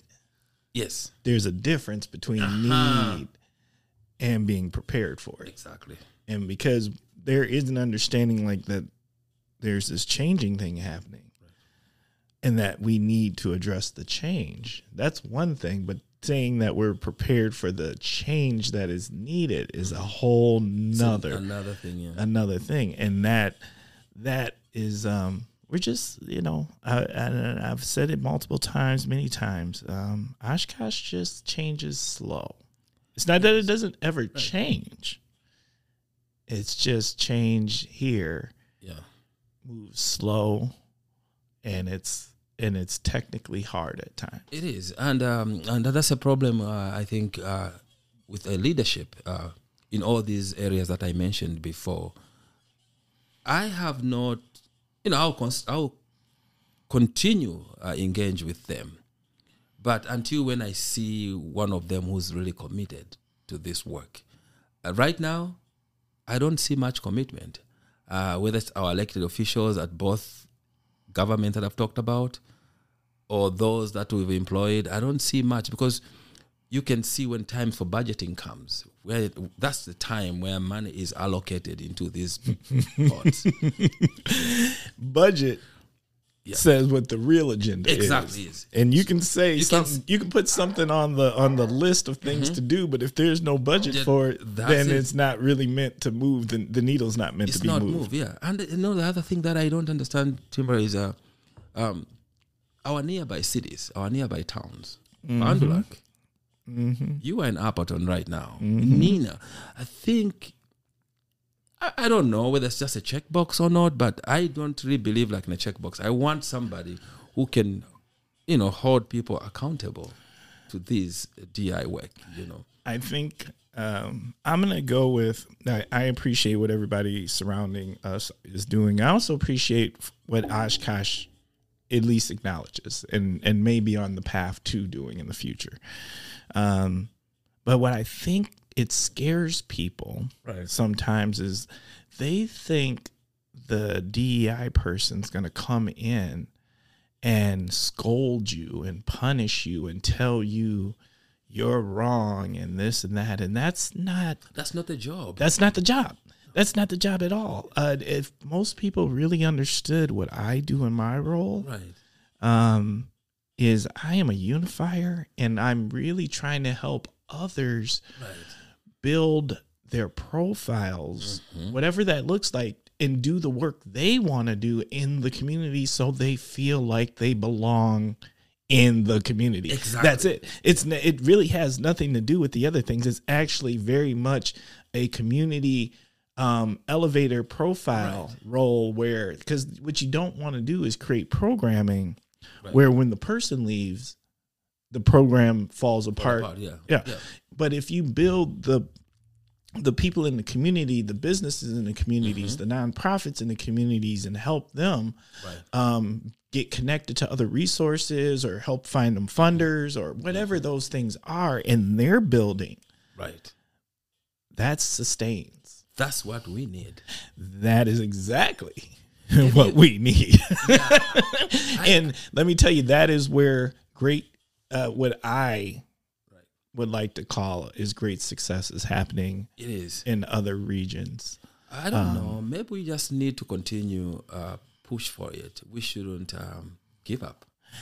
I just think, um, I think we need someone to go in there and help define what it is because I do think there's just great fear that it's so polarized. That's the thing. Yeah. and it's really not it just not. isn't it isn't that polarized it is um i just don't think there's people who are really good at it and there's people who hold different roles inside of it and some are Right. what i would call enforcers and people who are are, are all, uh, accountability people and those are needed also but that's not the foundation from which you build from Yeah, that's the thing. That's the reason why you have uh, the, the disconnect or the mistrust between the community itself and these institutions that we're talking about. Mm-hmm. For example, you may have a mistrust between the parents in the community and the Oshkosh area school district.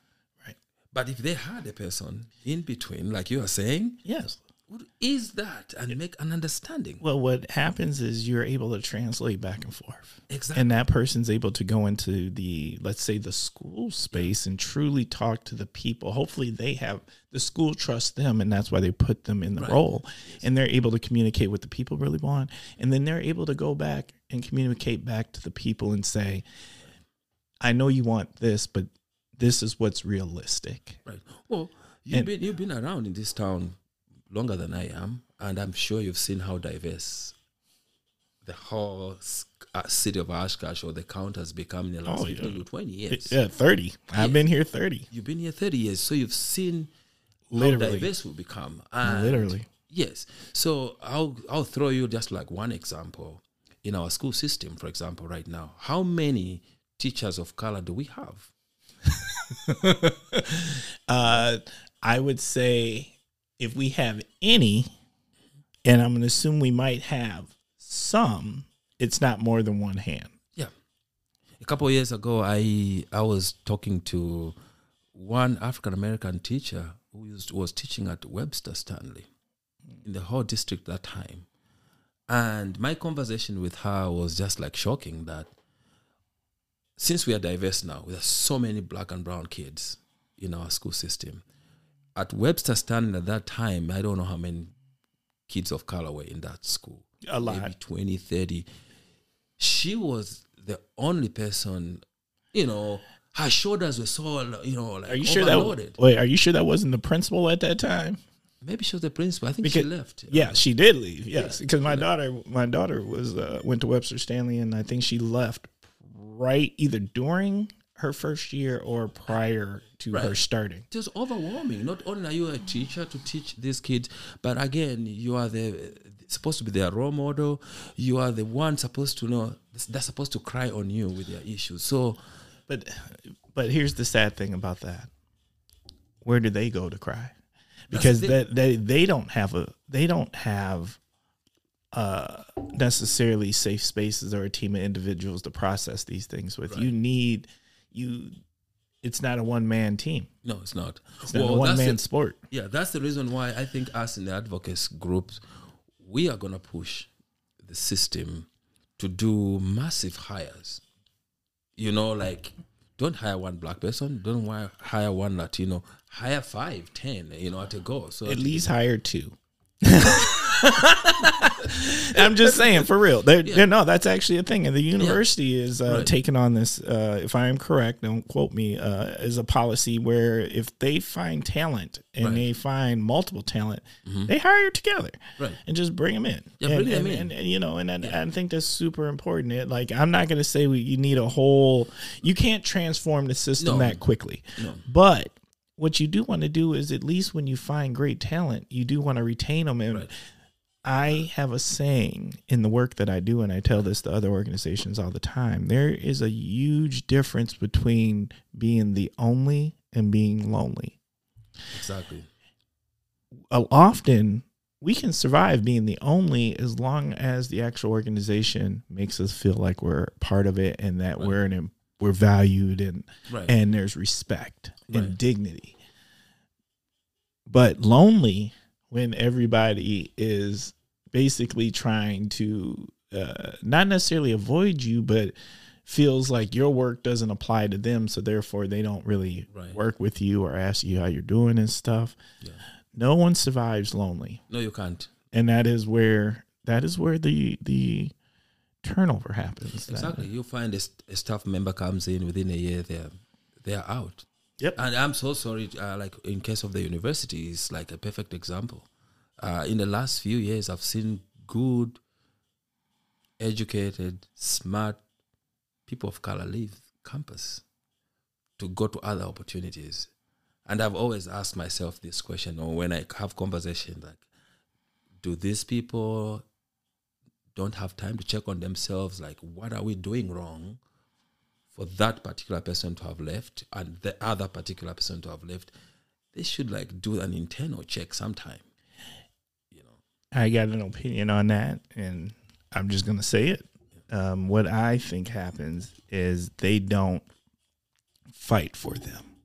well, And when I mean that, and what I'm trying to say is, is like um, there's a, there's an there has to be a retention effort made to keep the talent. well, that is if they value in value what you're doing. I think they value, but it- it's I can't explain this. Yeah. but they don't fight to keep that talent.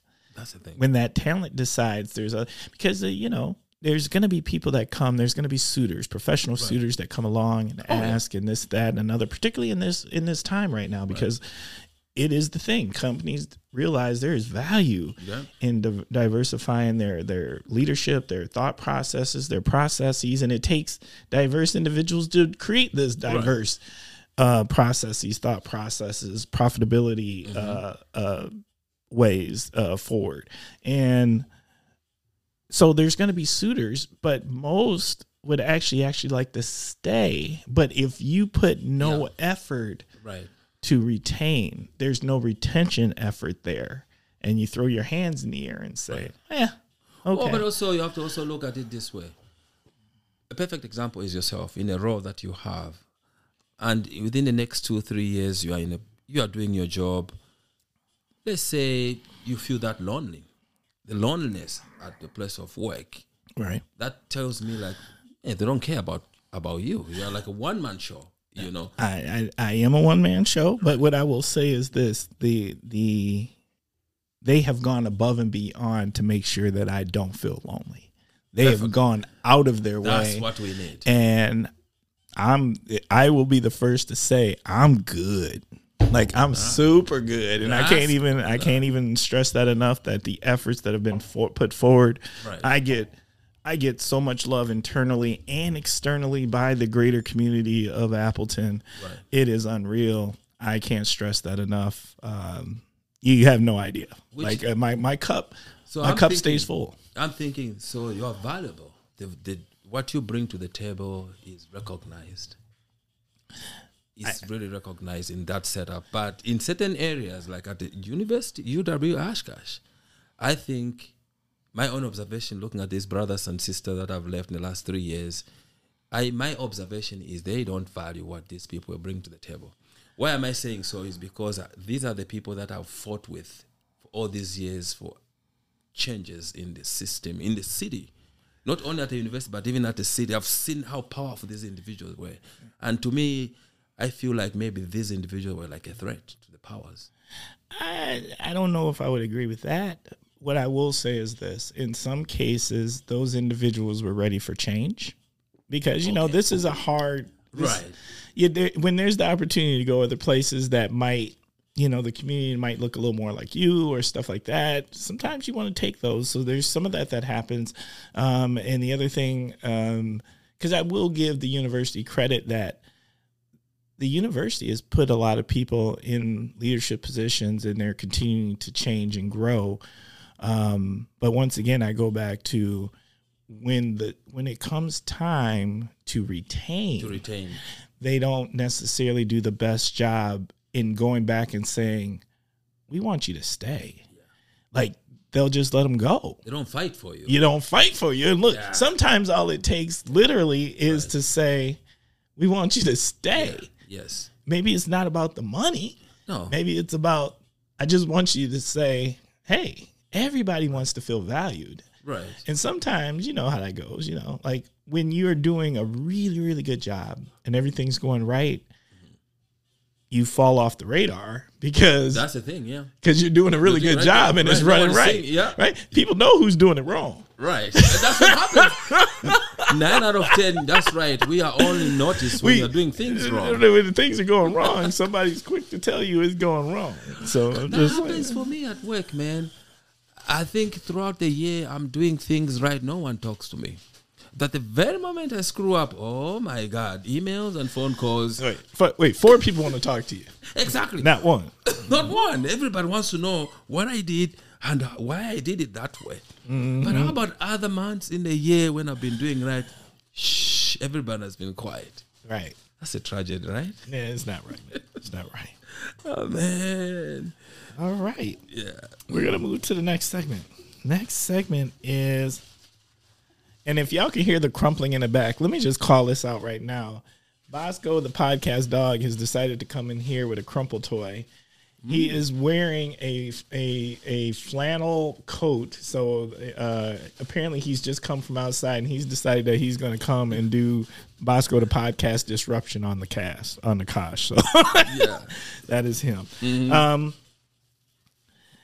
the naughty slash heroes corner. That is our next segment. This is a, this is your opportunity to celebrate or nominate someone to the naughty corner, the heroes corner. Uh, it doesn't have to be a person. It could be a thing. It could be an organization. It could be whatever you want it to be. So, what do you got?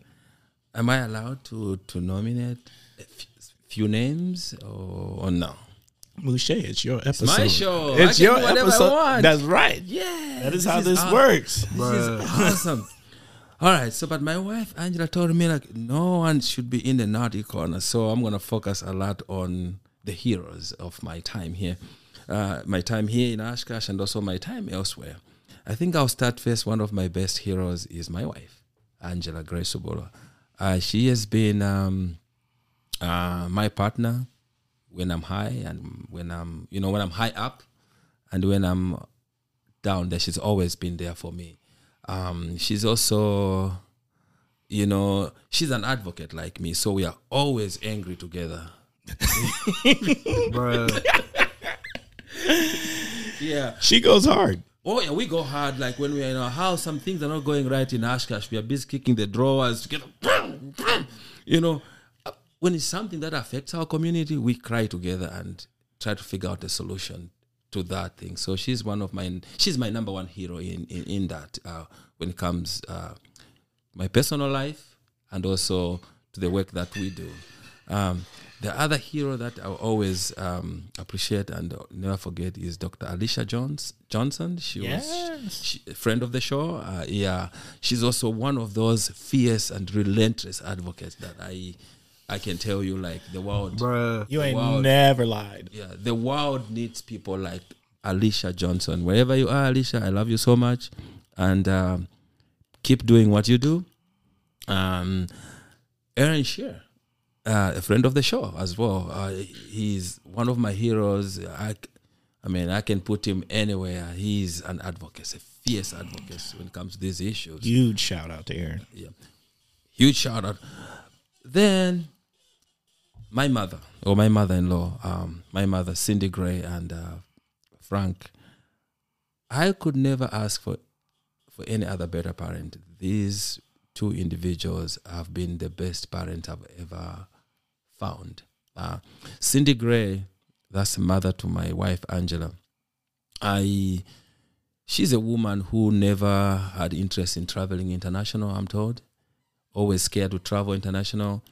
The story that I heard is uh, when Angela was traveling for the first time to Africa, to Tanzania, back in 1997, she was so worried that her daughter might be bitten by snakes, so she had to buy these long boots. You know, like, oh, when you're going to Africa, there, all those snakes gonna bite you.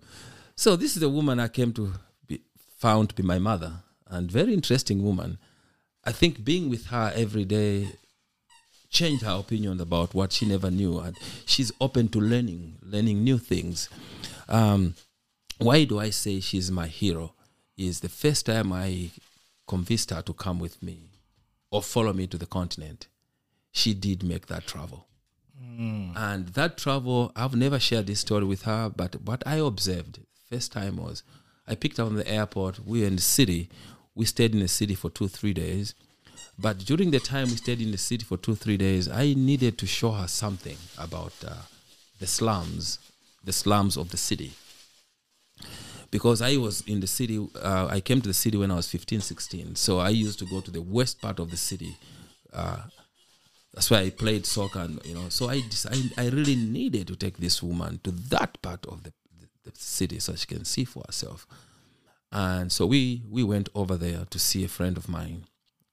And into that part of the town, the slum, you had toilets, um, sewer, sewer pipes, just like they're bursting like sprinklers Right. you know, poop everywhere, you know. And she is sitting down in the back of the vehicle with me, and we are driving through to through this na- narrow, uh, you know, street to go see where a friend of mine. And I saw my mother-in-law. Uh, she was basically observing kids playing in in that dirty water, and I just kept on quiet and observing her. And I saw tears. She was tearing. She was crying, you know. And then we visited my friend and then we were done. She she couldn't. The tears were just. She was like really touched to what she saw in in those slums. Because I, I don't think it's there's no such a day you could see that in Oshkosh here or in in the US. Maybe I'm wrong. Maybe it happened somewhere. But what makes her be my hero is after that visit, we went to the village, stayed a couple of maybe one week in the village. We did a lot of good things and good fun stuff with her safaris. We did some wild safari tour. She tested, I'm sure, Amarula. Yeah, she did take um, test Amarula when we in, on the boat cruise on the Zambezi River. And she was so happy. She was seeing things when she took it because this thing is so powerful. you know. But anyway, uh, the truth the, tr- the truth is when we when she came back to the U.S. and I came back to the U.S. and um, she told me la- that um, herself and her husband they have a commitment with their church, mm-hmm. their church in Sioux City, Iowa, and their commitment I think started when they were younger, and they give money to the church mm-hmm. every month. They've been doing this for the last 50 years, who knows, to Right. the church. And then from that moment, she said, after what I saw during that visit, I think I'm going to dedicate, I'm going to talk to my parish priest and tell my priest that I'm going to dedicate that money to what I saw back on the continent of Africa through your organization, SEPO Zambia. So she's been like relentlessly, they've never missed any single donation of their money every month. I think it's 200 bucks that they put in towards our effort and what we do uh, back home. Wow. That money that she has done, she's been, that's from 2010 up to now. The money keeps on coming every month. And that money has helped our organization, SEPO Zambia, to do a lot of good work for the people in that community, either to educate kids, pay for their, I mean, buy their school uh, supplies, even buy shoes, even uh, food. You know, it's like amazing. She's she's a hero to me. She's a hero not only to me, but a hero to that community over there. So, wherever she's, Cindy Gray, mother, I love you. Yes. Yes. All right. Okay. And we have more. Yeah, there are other heroes we have uh, that I have on my, in my, who are always in my corner, and um, some of them, like I've mentioned, Aaron Shearer is relentless in the efforts of uh, what we do with Real Oshkosh. So Real Oshkosh basically is a group of, of advocates who who've decided we're gonna, you know, do this work. Uh, Aaron Shearer is really good at that. Lakisha, Lakisha Hayes, I think a friend of the show too. Friend of the show. Yes, um, I love her to death. She's relentlessly in this work. She's really these two individuals that are committed to this work, the DEI work. Another person that I would always uh, remember to mention her name is Molly Molly Smiltnick. She was, um, I think, the PT PTO president for Emmeline Cook. She has. We have always found ourselves in the same place to advocate. Sometimes not even coordinating. For example, there was a day I was going to the Oshkosh area school district to talk and to protest against the the ID. You know, they basically the district decided to buy these ID kind of machines that before you get into any building, you need to push in your driver's license. Then it reads, it, it captures all your information, and then that's when they let you go. So I was going over there to talk about uh, that kind of government, uh, government um, kind of like intrusion does not sit well with certain members of the community that does not trust the government. And moreover, I had questions like when you are grabbing that information from me, who else is out there to see my information? Because you're getting it from DMV, you know. So I had all these questions, and Molly is always found in these spaces as well to advocate. So like, my God, this woman's always in the right corner. So sh Molly Smiltnick is always uh, my he- she's my hero. The husband, Dr. Eric Smiltnick, ooh, the same. Finally, another person that I always uh, when you talked about um, uh, recovery issues is uh, Jen Skolaski. I think she's a friend of the show too. Yes, she is. Uh, I, I my I refer to her as uh, Sko Sassy. Skolaski. oh, yes. yes. Yeah, she is fabulous. Yes, another fierce advocate. Uh, Oshkosh needs people like those people I've mentioned, and we have plenty of them. Yes, that's a you know, and your list should speak to this community Yes, that there's a lot of people out here. Um, there's a lot of people who aren't f- from the marginalized communities. There's a lot of people who but see and are advocating and know that there is good to be done right. that benefits us all every child every community member when we can all create these spaces and pathways and cr- and and create ways to equity, Exactly. um, we all win. Yep. And there's a lot of There's a lot. um, wonderful advocates, and I've been lucky enough to have Oh, some of the best here on the Kosh. I'm not gonna lie. So, okay, well, we're about at that time, that all important time, and let me just go ahead and get us ready here.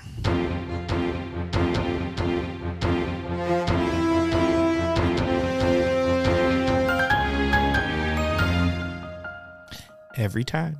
Every time it makes me happy. Um, it is time for the topic of the week. And uh, Mushe, what is our topic of the week? Yeah, our topic of the week today, I wanted to speak about Ubuntu. Uh, to our listeners there who may not know what Ubuntu means, uh, Ubuntu is um, is a Bantu or Southern African word that simply says, "I am who I am today because of us," or "You are who you are because of us," or "we." So, um, I'm sure our listeners have been listening a lot. We're talking about a lot of community, community stuff on this segment, right? So, Ubuntu is community. So, where I come from, we believe that your successes are not yours alone. All those successes are there because of others. Every time I have a chance to explain this in simpler ways, because maybe in English may be difficult to find the right kind of word to, to explain it or in another language, but basically, when I have a chance to be on campus with students, I tell them like, um, uh, wherever I traveled in America or anywhere, I found one thing that Americans believe in individualism. Like I've done this, I'm a hard worker, I've achieved this, I've had these good grades, you know, I'm like a smartest guy on, on the planet.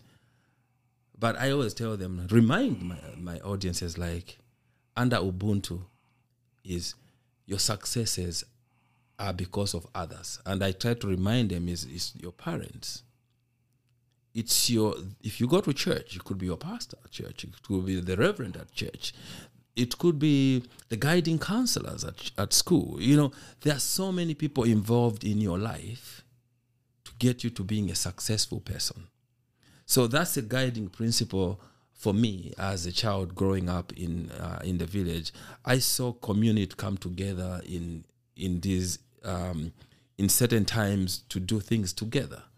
Uh, yeah, there will be there always be those few individuals who always feel like their success are there by themselves. They're always there, but we always not challenge them, but just to remind them like we are who we are because of others. And uh, coming to that work, uh, it is a guiding principle for me with my organization SEPO. SEPO Zambia is because it's, it's because of this work that I do makes me realize that I find Ubuntu in it. Now, uh, I want to give you several examples where it was so difficult for me when I moved, when I migrated to the United States. The first time I migrated to the United States in Kansas, when I arrived in Lawrence, Kansas, I I was right away, maybe the second day, realized I couldn't see Ubuntu in the people, in the white people, or just in the community where I was. Uh, it was in an apartment. I was so surprised that my opposite door door neighbor could not even say hello to me, to a stranger, which was like so I was so like, wait a minute, these people cannot even greet the person they don't know. And I thought like maybe it was just like one individual. But the more I walked around in that neighborhood, nobody really wanted to talk to me. So I started feeling that loneliness, like, oh my God, this is lonely for me. No one is talking to me. And then I started rem- reminding myself what I was told by the U.S. Embassy in the U.S., coming to the U.S. The U.S. Embassy pro- uh, uh, gives you kind of like, a, you know, a five, ten minutes tutorial on how the American culture is, individualism, you know, that thing.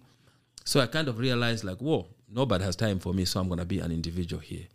So I tell you, the first one month was so difficult until I found uh, Ubuntu in the African Students Association at the University of uh, Kansas. Uh, there were a few individuals. uh, like Enrique uh, Yusufu and Muhajiri, may so rest in peace. These are the Africans that I started having this conversation with them because they were there before me. Started telling me like, no, no, no, the cultures are different. But so they brought me in. I found myself in, with them, and Ubuntu was with them. Two years later, when I moved to Oshkosh. it was so hard. We got to Oshkosh here.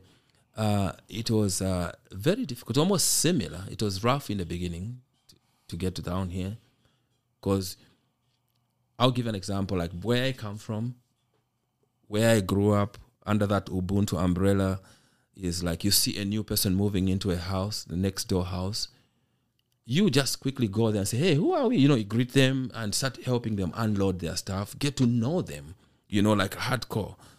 Let's say you moved in last night and you're a smoker, you smoke. You'd walk on the street. On the corner, you find boys or girls or whatever, they're smoking on the corner. They'll give you a cigarette, or you share that cigarette with three or five other people while having a conversation, knowing who you are. You know, that's what I know. So when I didn't see that in Kansas and I didn't see in here, and I knew like I'm gonna be really in trouble, and I think I must get out of this place as soon as I can. And slowly, I was so lucky. I met Doctor um, Doctor Kisubi, the late Doctor Kisubi. Rest in peace. Rest in peace. Uh, he's an old man.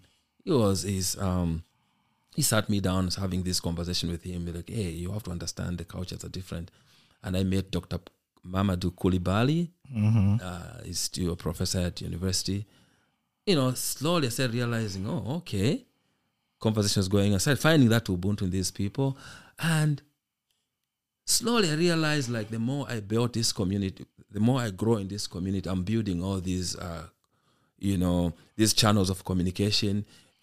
Then I realized, oh my God, then Americans have just been lying to themselves. Ubuntu is we, it's a shared bit. It's, a shared thing. We all have it for common good. The whole conversation I've had with you, with mentioning all these people, Jen Skolarsky, Aaron Shearer, Molly Smirtnik, there's one thing that we share Ubuntu. We're always working towards the better of our community. And that's what uh, always reminds me like when I'm here, I just feel like we're, I'm home there's these similarities, you know. Another thing that I saw in Ubuntu, again, think I'll share with you, uh, that even in little kids, actually the little kids are able to admit it that they have Ubuntu in them before they are corrupted by the adults by telling them you have to work hard. This is your effort. Here's how I prove that Ubuntu is there in our little kids. One of the days I went to Emmeline Cook, I was giving some lecture conversations, different classrooms. And I was talking to these children about my upbringing in a village uh, where uh, we had only two classrooms at a school that where I started grade one, and how we didn't have chair to sit on. We sat on the de- on the floor, and we never had books. We're writing on the ground using your fingers. I was having conversation with these little elementary kids, just having nice conversation with these little kids. And what I was surprised that I always remember is kids are so curious. They're raising their hands, asking me questions, you know, open questions like, why were you not having the desk like the way we are? Why are we not having like a flat screen in a class like this? So I'm explaining to them like I lived during the time when those things were not there, but there was that during that time, yes, there's poverty, but I never understood that there was poverty. But then they asked me like, is it is your school still the same? And I, I said, yes, the school is still the same, even as of today in 2018. It's still the same way it was 1982 when I was going to that place.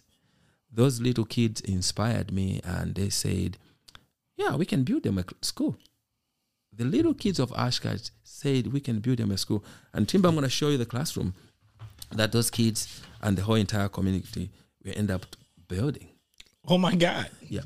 Legit. Yeah, so they started a, a penny, penny, called the penny wars. I don't know how you call them. Yeah, that's a bit. There's a penny. There's penny wars. right. All right. So these little kids, they're bringing quarters to school every every week, so that we could um, they could raise enough of that money. Actually, so the kids, the PT, Molly Smirtnik, the PTO, Dr. Eric Smirtnik, they started even doing. They were asking me these questions like. Uh, because I was telling them like me going to school, it was all about walking. Maybe you're walking three miles one way, and you get into that school, you only learn for like an hour, then you're walking three miles back home, whatever it is. Okay, so Dr. Eric Smutnik, Smutnik, in order to fundraise with the kids in Oshkosh, that's why he's also a hero. He has this thing called Walk with the Dog. So I think maybe every Wednesday in a week, he would actually walk to school, walk the kids in the neighborhood to school. As they are walking, he's giving these educational um, lectures. But each kid that walked with Dr. Eric to school that w- that week, if it's five, he's gonna donate five dollars per kid, and that money will be put in the same coins coin jar at school, and then we'll take that money and send it to the village, so that the, the elders and the parents will buy pockets of cement or bags of cement, and then mold bricks, and we ended up have, ended up having this product here.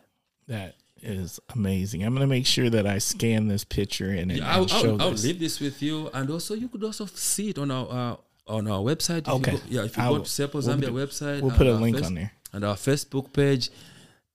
A lot of community work, and uh, I under that Ubuntu, I can tell you that um, people have no idea how communities work. Communities communicate. Oshkosh communicating with western part of Zambia in such a big way. Not only were we able to build this under SEPO uh, with um, with uh, little kids at and Cook, we've gone further doing things with the other people in the community. Like for example, the the downtown uh, Rotary Club. Right. Yeah, they gave us money to buy the actual desks for this place. So you can see how community works. Yes. You know, so the desks for the teachers and for the kids were provided by um, the downtown Rotary Club, and then we did other things like, um, uh, you know, I think you know Oshkosh uh, United, the soccer club. They've been so nice that we share. They give us jersey if they buy so many for the season and they have extras. They give it to Sepo and Sepo Zambia would take them, donate home so that students there are able to use it. So there's this community thing that actually is just a distance, but yeah, we're able to do things.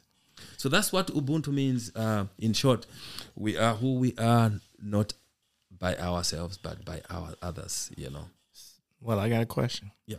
So, how does more people in this community get involved? Because you know, I, people are going to be listening, and they're going to say, "I'm I want in."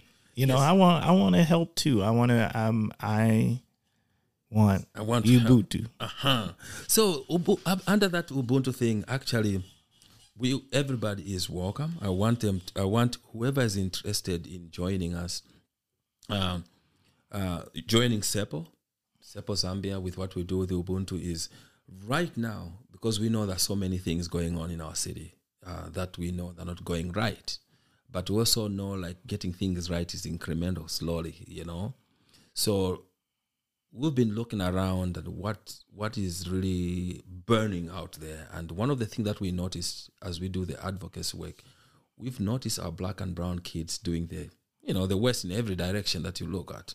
So they are the the one that are getting the lower grades grades okay?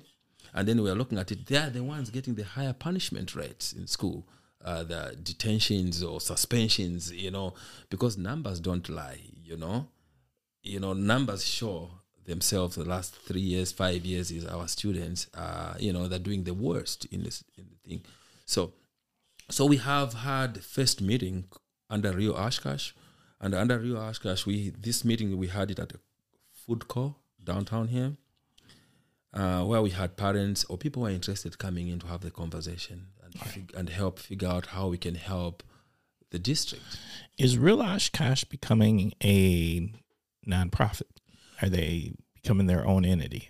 Right now, we're still running it under SEPO Zambia because SEPO Zambia is a non-profit, Okay, registered fully with the federal and the state. right. But maybe eventually we may move toward that direction. But for now, we are still we're still running it under SEPO. Okay, So, but also you have to understand that we have had all these backyard conversations in the last few years. We have mm-hmm. brought in parents of black and brown kids in our backyards and have conversation to understand what goes on in their families with their children at school. You know, so you know it's all these collective efforts where parents come in, talk about their experiences, and also we find out like, okay, what can we do to engage the the government or the district? It's how we get to that position. So we had uh, these several backyard uh, meetings before before the pandemic, and I can tell you, we even had um, uh, I think three election cycles when we had uh, school district elections where we had candidates like you know those that have owned it right now and those that have lost like come in and we ask them questions what can you do? Looking at these numbers when we get you elected you know we we show them that it's not like a secret. So we've had those televised or through zoom but last month we had a, our first meeting at a food court where we invited parents to come in and share we, we, we're going to have another one uh, on the 19th of february again at the food court i think it's between three to five in a community room uh, at a food court so anybody who is interested in, in advocacy, anyone who loves this city, that's like we love it. February 19th at the food, food co-op. At the food court, come in three to five. Come in. Let's strategize a game plan that is going to help our leaders at the district. You know, to show our leaders the direction that we think they can, they can help our children. You know, because again, we say under Ubuntu again is we are there for our children to succeed. You know, so listeners, please do come February nineteenth. Yeah. Okay. Mm-hmm. Any last words Last on word this on this topic? on this top on this topic. Um, on this topic, I think I also like to, to thank those uh, parents on of black and brown students um, that have been like really, you know, involved in these efforts for the last few years. Uh, I could mention some of them's names, uh, but um, it's really good because them coming up, coming out, has really helped us, uh, you know, see the direction. Because one of the things that you have to understand with the immigrant population or black and brown people here, there's already a stereotype like we are others. Facts. Yeah, we are others. You know, uh, sometimes I do wonder, like even you, Mr. Smith, you've been around here for like 30 years, Mm-hmm. but there are certain times that you are looked at as other, as the Oh other. no, I, absolutely. Right. Like there's never a time that is I'm I am not blind or ignorant. I'm I've been immersed in it for so long. It's my normal. Yes, a normal thing. So if it, does that make sense? Oh, yeah. Like when, for others who have who are coming to the region and they still feel it and it feels a certain way. Mm-hmm. Like I I get it. But I've been here so long that I just operate in this space. Right. It's my normal. Well, that's a And and it's not other people's normal. Right. You know, that's one of the, the, the saddest part about the racism that goes on every day. Uh, for a person like me, I I live it and I see it every day. And it was so interesting that the f- from my own experiences, really, I lived in a in a predominantly black pe- place. Okay, when I was in Zambia, yeah, we had white people, but the majority was people who look like me. In South Africa, I had a little bit of racism. I saw it a little bit, but a full blown scale. My experience has been here uh, in Oshkosh. you know, and I do struggle with that in a way. Like, how can I teach? I do not have an experience like you, Mr. Smith, in terms of you explaining it to your kids and what's going on. For me, it's, it's harder because I grew up in a place where I never had that experience. So I don't have a childhood Right. experience. You That frame of reference is don't the same. It's not the same. So when my black boys are going in trouble every day at school, I look at it like this qualifies to be you to be in trouble, but this does not qualify you to be in trouble. This qualifies to be a kid's thing. You should do these things as a kid. You should be misbehavior. There's things that are within the parameters of a child that is developing. It's called learning. Right. It's learning curve. You're gonna do a few things as a kid because you're a kid. Right, yes. But what I also know is my kids, the black kids, Yeah. they are not given a room to be kids.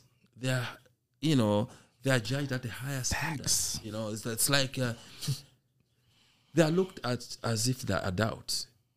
You know, whatever they do uh, is magnified. Like, oh, your son has done that, but I'm like, but it's a kid. That's what a kid's supposed to do. You know, and it's mind-boggling. But now, how do I explain this to my to my black sons? it's so hard because I don't have that reference that I'm talking about. But a, a father like you have that uh, reference, you know. So I struggle with that, but also the other part that is so complicated with the line of work that we do at Sepo Zambia or also at um, Real Oshkosh is when it comes to the newly um, new immigrants. Sometimes I feel like crying when I'm trying to work with them, uh, how they get treated with the system. The system sometimes even pushes them to the corner, like they are like have no idea on how how to proceed. Give you a simple example. Right now, I'm working with one of the ladies, one woman in Oshkosh.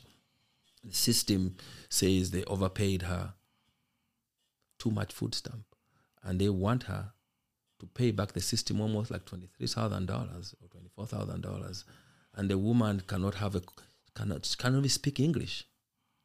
And I am there now to be the go between her and find the right lawyers who can represent her, and to get her, you know, to get her off this twenty three thousand dollars. Because I see she's a she's a single woman. In short, she has like maybe four five kids, so she makes she takes she makes like maybe twelve dollars an hour, so she gets food stamp.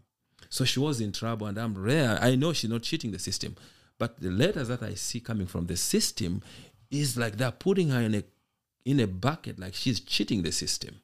And I'm looking at it like this is a woman who can cheat the system. She can't wait. She's not. She can't understand the system. She can't even understand the system. She can't even speak English. And oh my God! So I'm really. I've been working with this woman for the last um, maybe two months with the community, a community of advocates. The, You know, the Lakisha. I, I'm asking questions to the professionals that the Lakisha has. Hey, how do I go about this? Right. Rakisha, you're a judge, or Michael Russ, you know, you are also a lawyer. How do how do I help this community? You know, so they are, they guide me to where I need to to go. And guess what? I, I got the results. That what you were talking about is DEI work. Yeah, like right there. That is, and that's not scary. It's not scary. And no one said anybody was wrong or racist. All it was was helping people Helping people. navigate. Right. That's what we do. So, and there's a lot of work to do, but um, we just have to continue doing it. So, February 19th, 3 to 5, yeah, it's a community uh, conversation. People can come in. The reason why we do this conversation a lot is we do know people of color. They, the institutions have never been welcome. They are not welcoming in a sense like how many people of color are able to freely walk into city hall how many people of color are freely able to walk into the chancellor's office at uw oshkosh how many people of color easily free to walk into that institution of, of oshkosh area school district or the county no because those are intimidating places just intimidating you're like you are right there you know so we bring a space to them where we can have them where they can come in and talk. Elected officials have they have always come to this conference. Some of those interested elected officials who are truly committed to this work, they come. I like to believe uh, there's a large number of them, and it's just sometimes you just need to bridge in between. Right.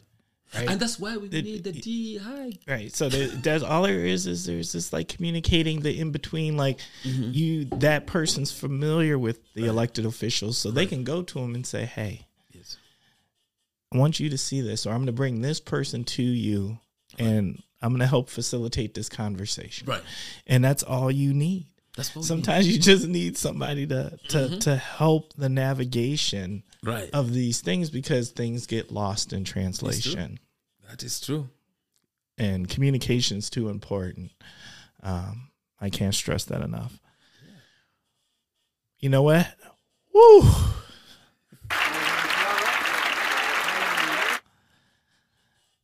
Powerful. Oh, yeah. Just powerful. All right. I'm going to start winding us up then. Thank you. Thank you. Thank you. Um, thank you, Kosh listeners, for giving us your mind and spending this time with us. Um, I hope you're learning as much as I'm learning. I well, for every person that comes and sits in these seats and we have these conversations, I learn so much. Just learn so much about people and about community and about caring and making difference and having impact. So I appreciate you. If you're spending time with us, you're one of those people. So thank you for spending that time with us. Um, once again, if you've got anything you want to share with us, anything you want to you know, if you want to be on the show, if you want to tell us how we're doing, you know, I love the feedback. Please reach out to us at askthekosh at gmail.com. Once again, that is askthekosh at gmail.com. We love, love, love feedback.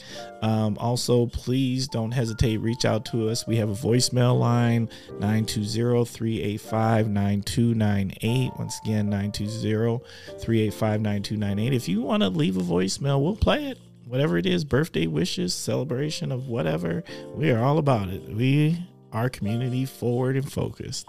Um, and the last thing that i want to ask the kosh listeners to do for me do me several favors.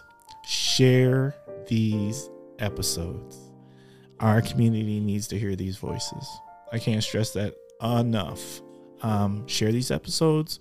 Please go out there and give us a ranking or give us some feedback uh, online officially, um, you know, through comments and and and whatnot.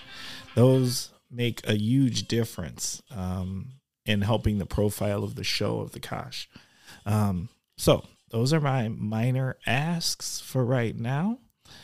And now we will truly roll into what is my favorite time of the show. It is shout out time. All right, Mushe. Ooh, shout out time.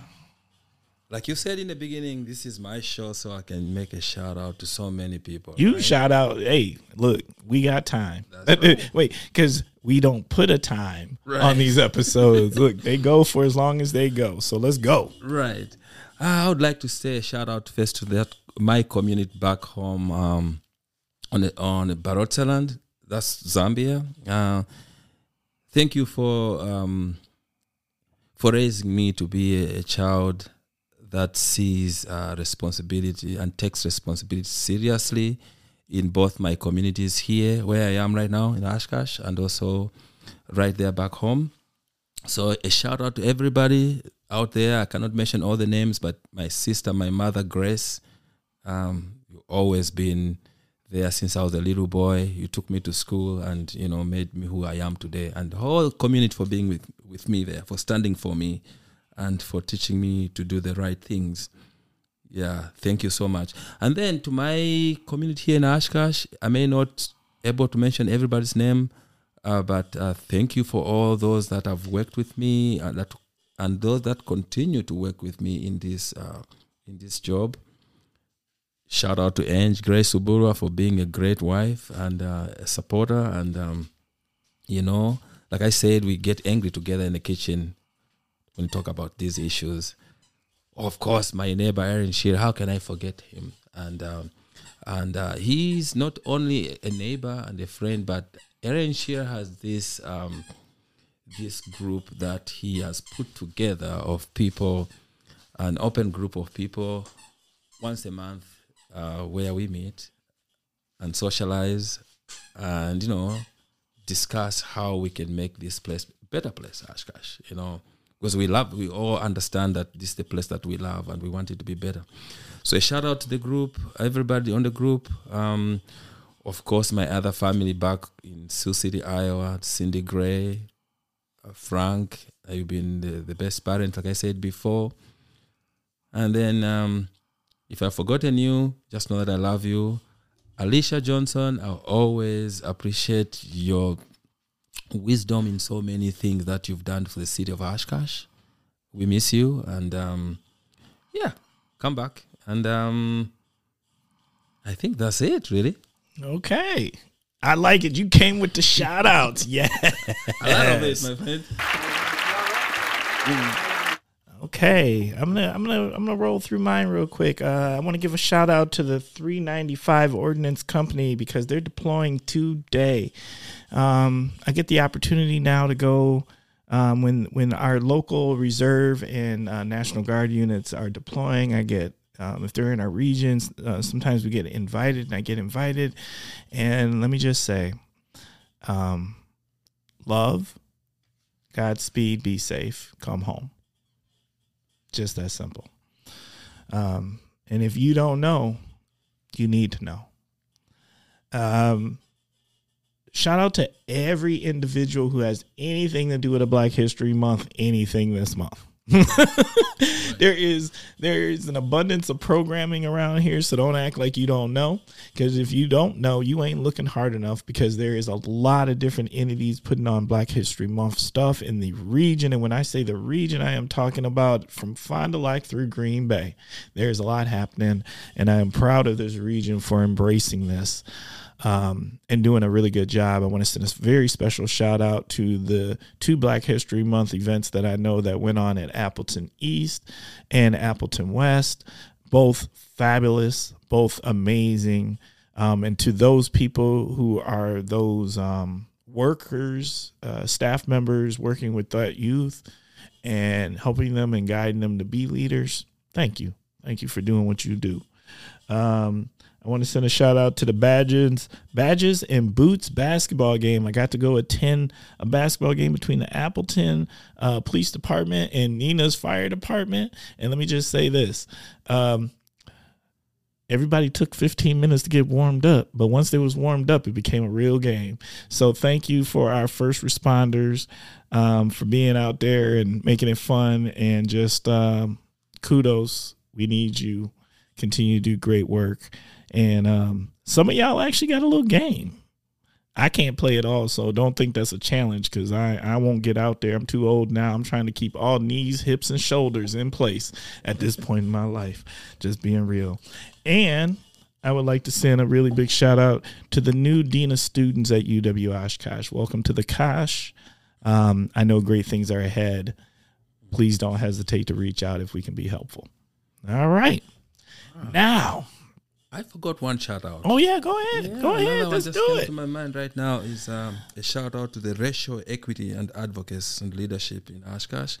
That's the real Oshkosh. The Oh, yeah. group. I'm giving a shout out to them all. That's a community of advocates and leaders pushing for substantive changes in Oshkosh to increase racial equity. Uh, with our initial focus right now is on our students in, uh, and in the schools in our schools. So I'm giving a shout out to you guys uh, on the group. Please continue what we do and uh, do not be tired. Facts. All right.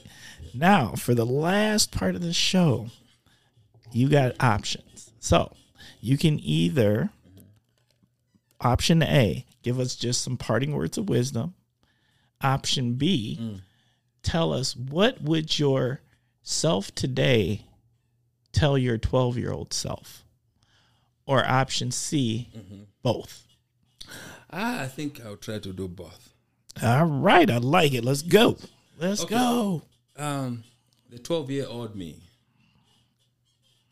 the 12 year old me would have been, um, um, I wouldn't know that that time when I was 12 years old, I wouldn't have like even realized, even thought for a second that I would find myself on on big stage. So I'll tell myself, my 12 year old, 12 year old Mushe, like, look, there is a bright future ahead. You're gonna play a big part in people's lives.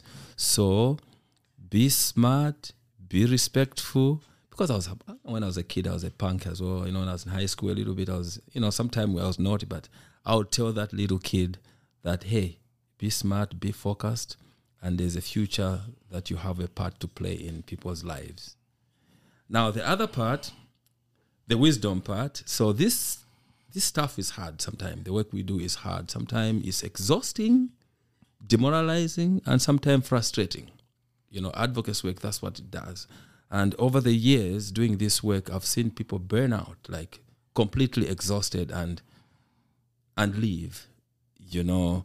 And so I do understand because you'd think like you've moved five steps forward and then suddenly you're taking seven steps backward. So it's exhausting, but um, I always encourage those that want places like here, like everywhere else, to be better, to continue uh, working towards that. It's, it's hard, it's hurtful, but that's what it is. And I would close it by saying, a luta continua, meaning the struggle will always continue. It's our time now to do whatever we can during this time. Wherever we're going to stop, our kids going to pick it up from there. Facts. Oh my God. So what'd you think? That's good, my friend. Yes. Oh, whew. we went hard. Mm-hmm. The Kosh.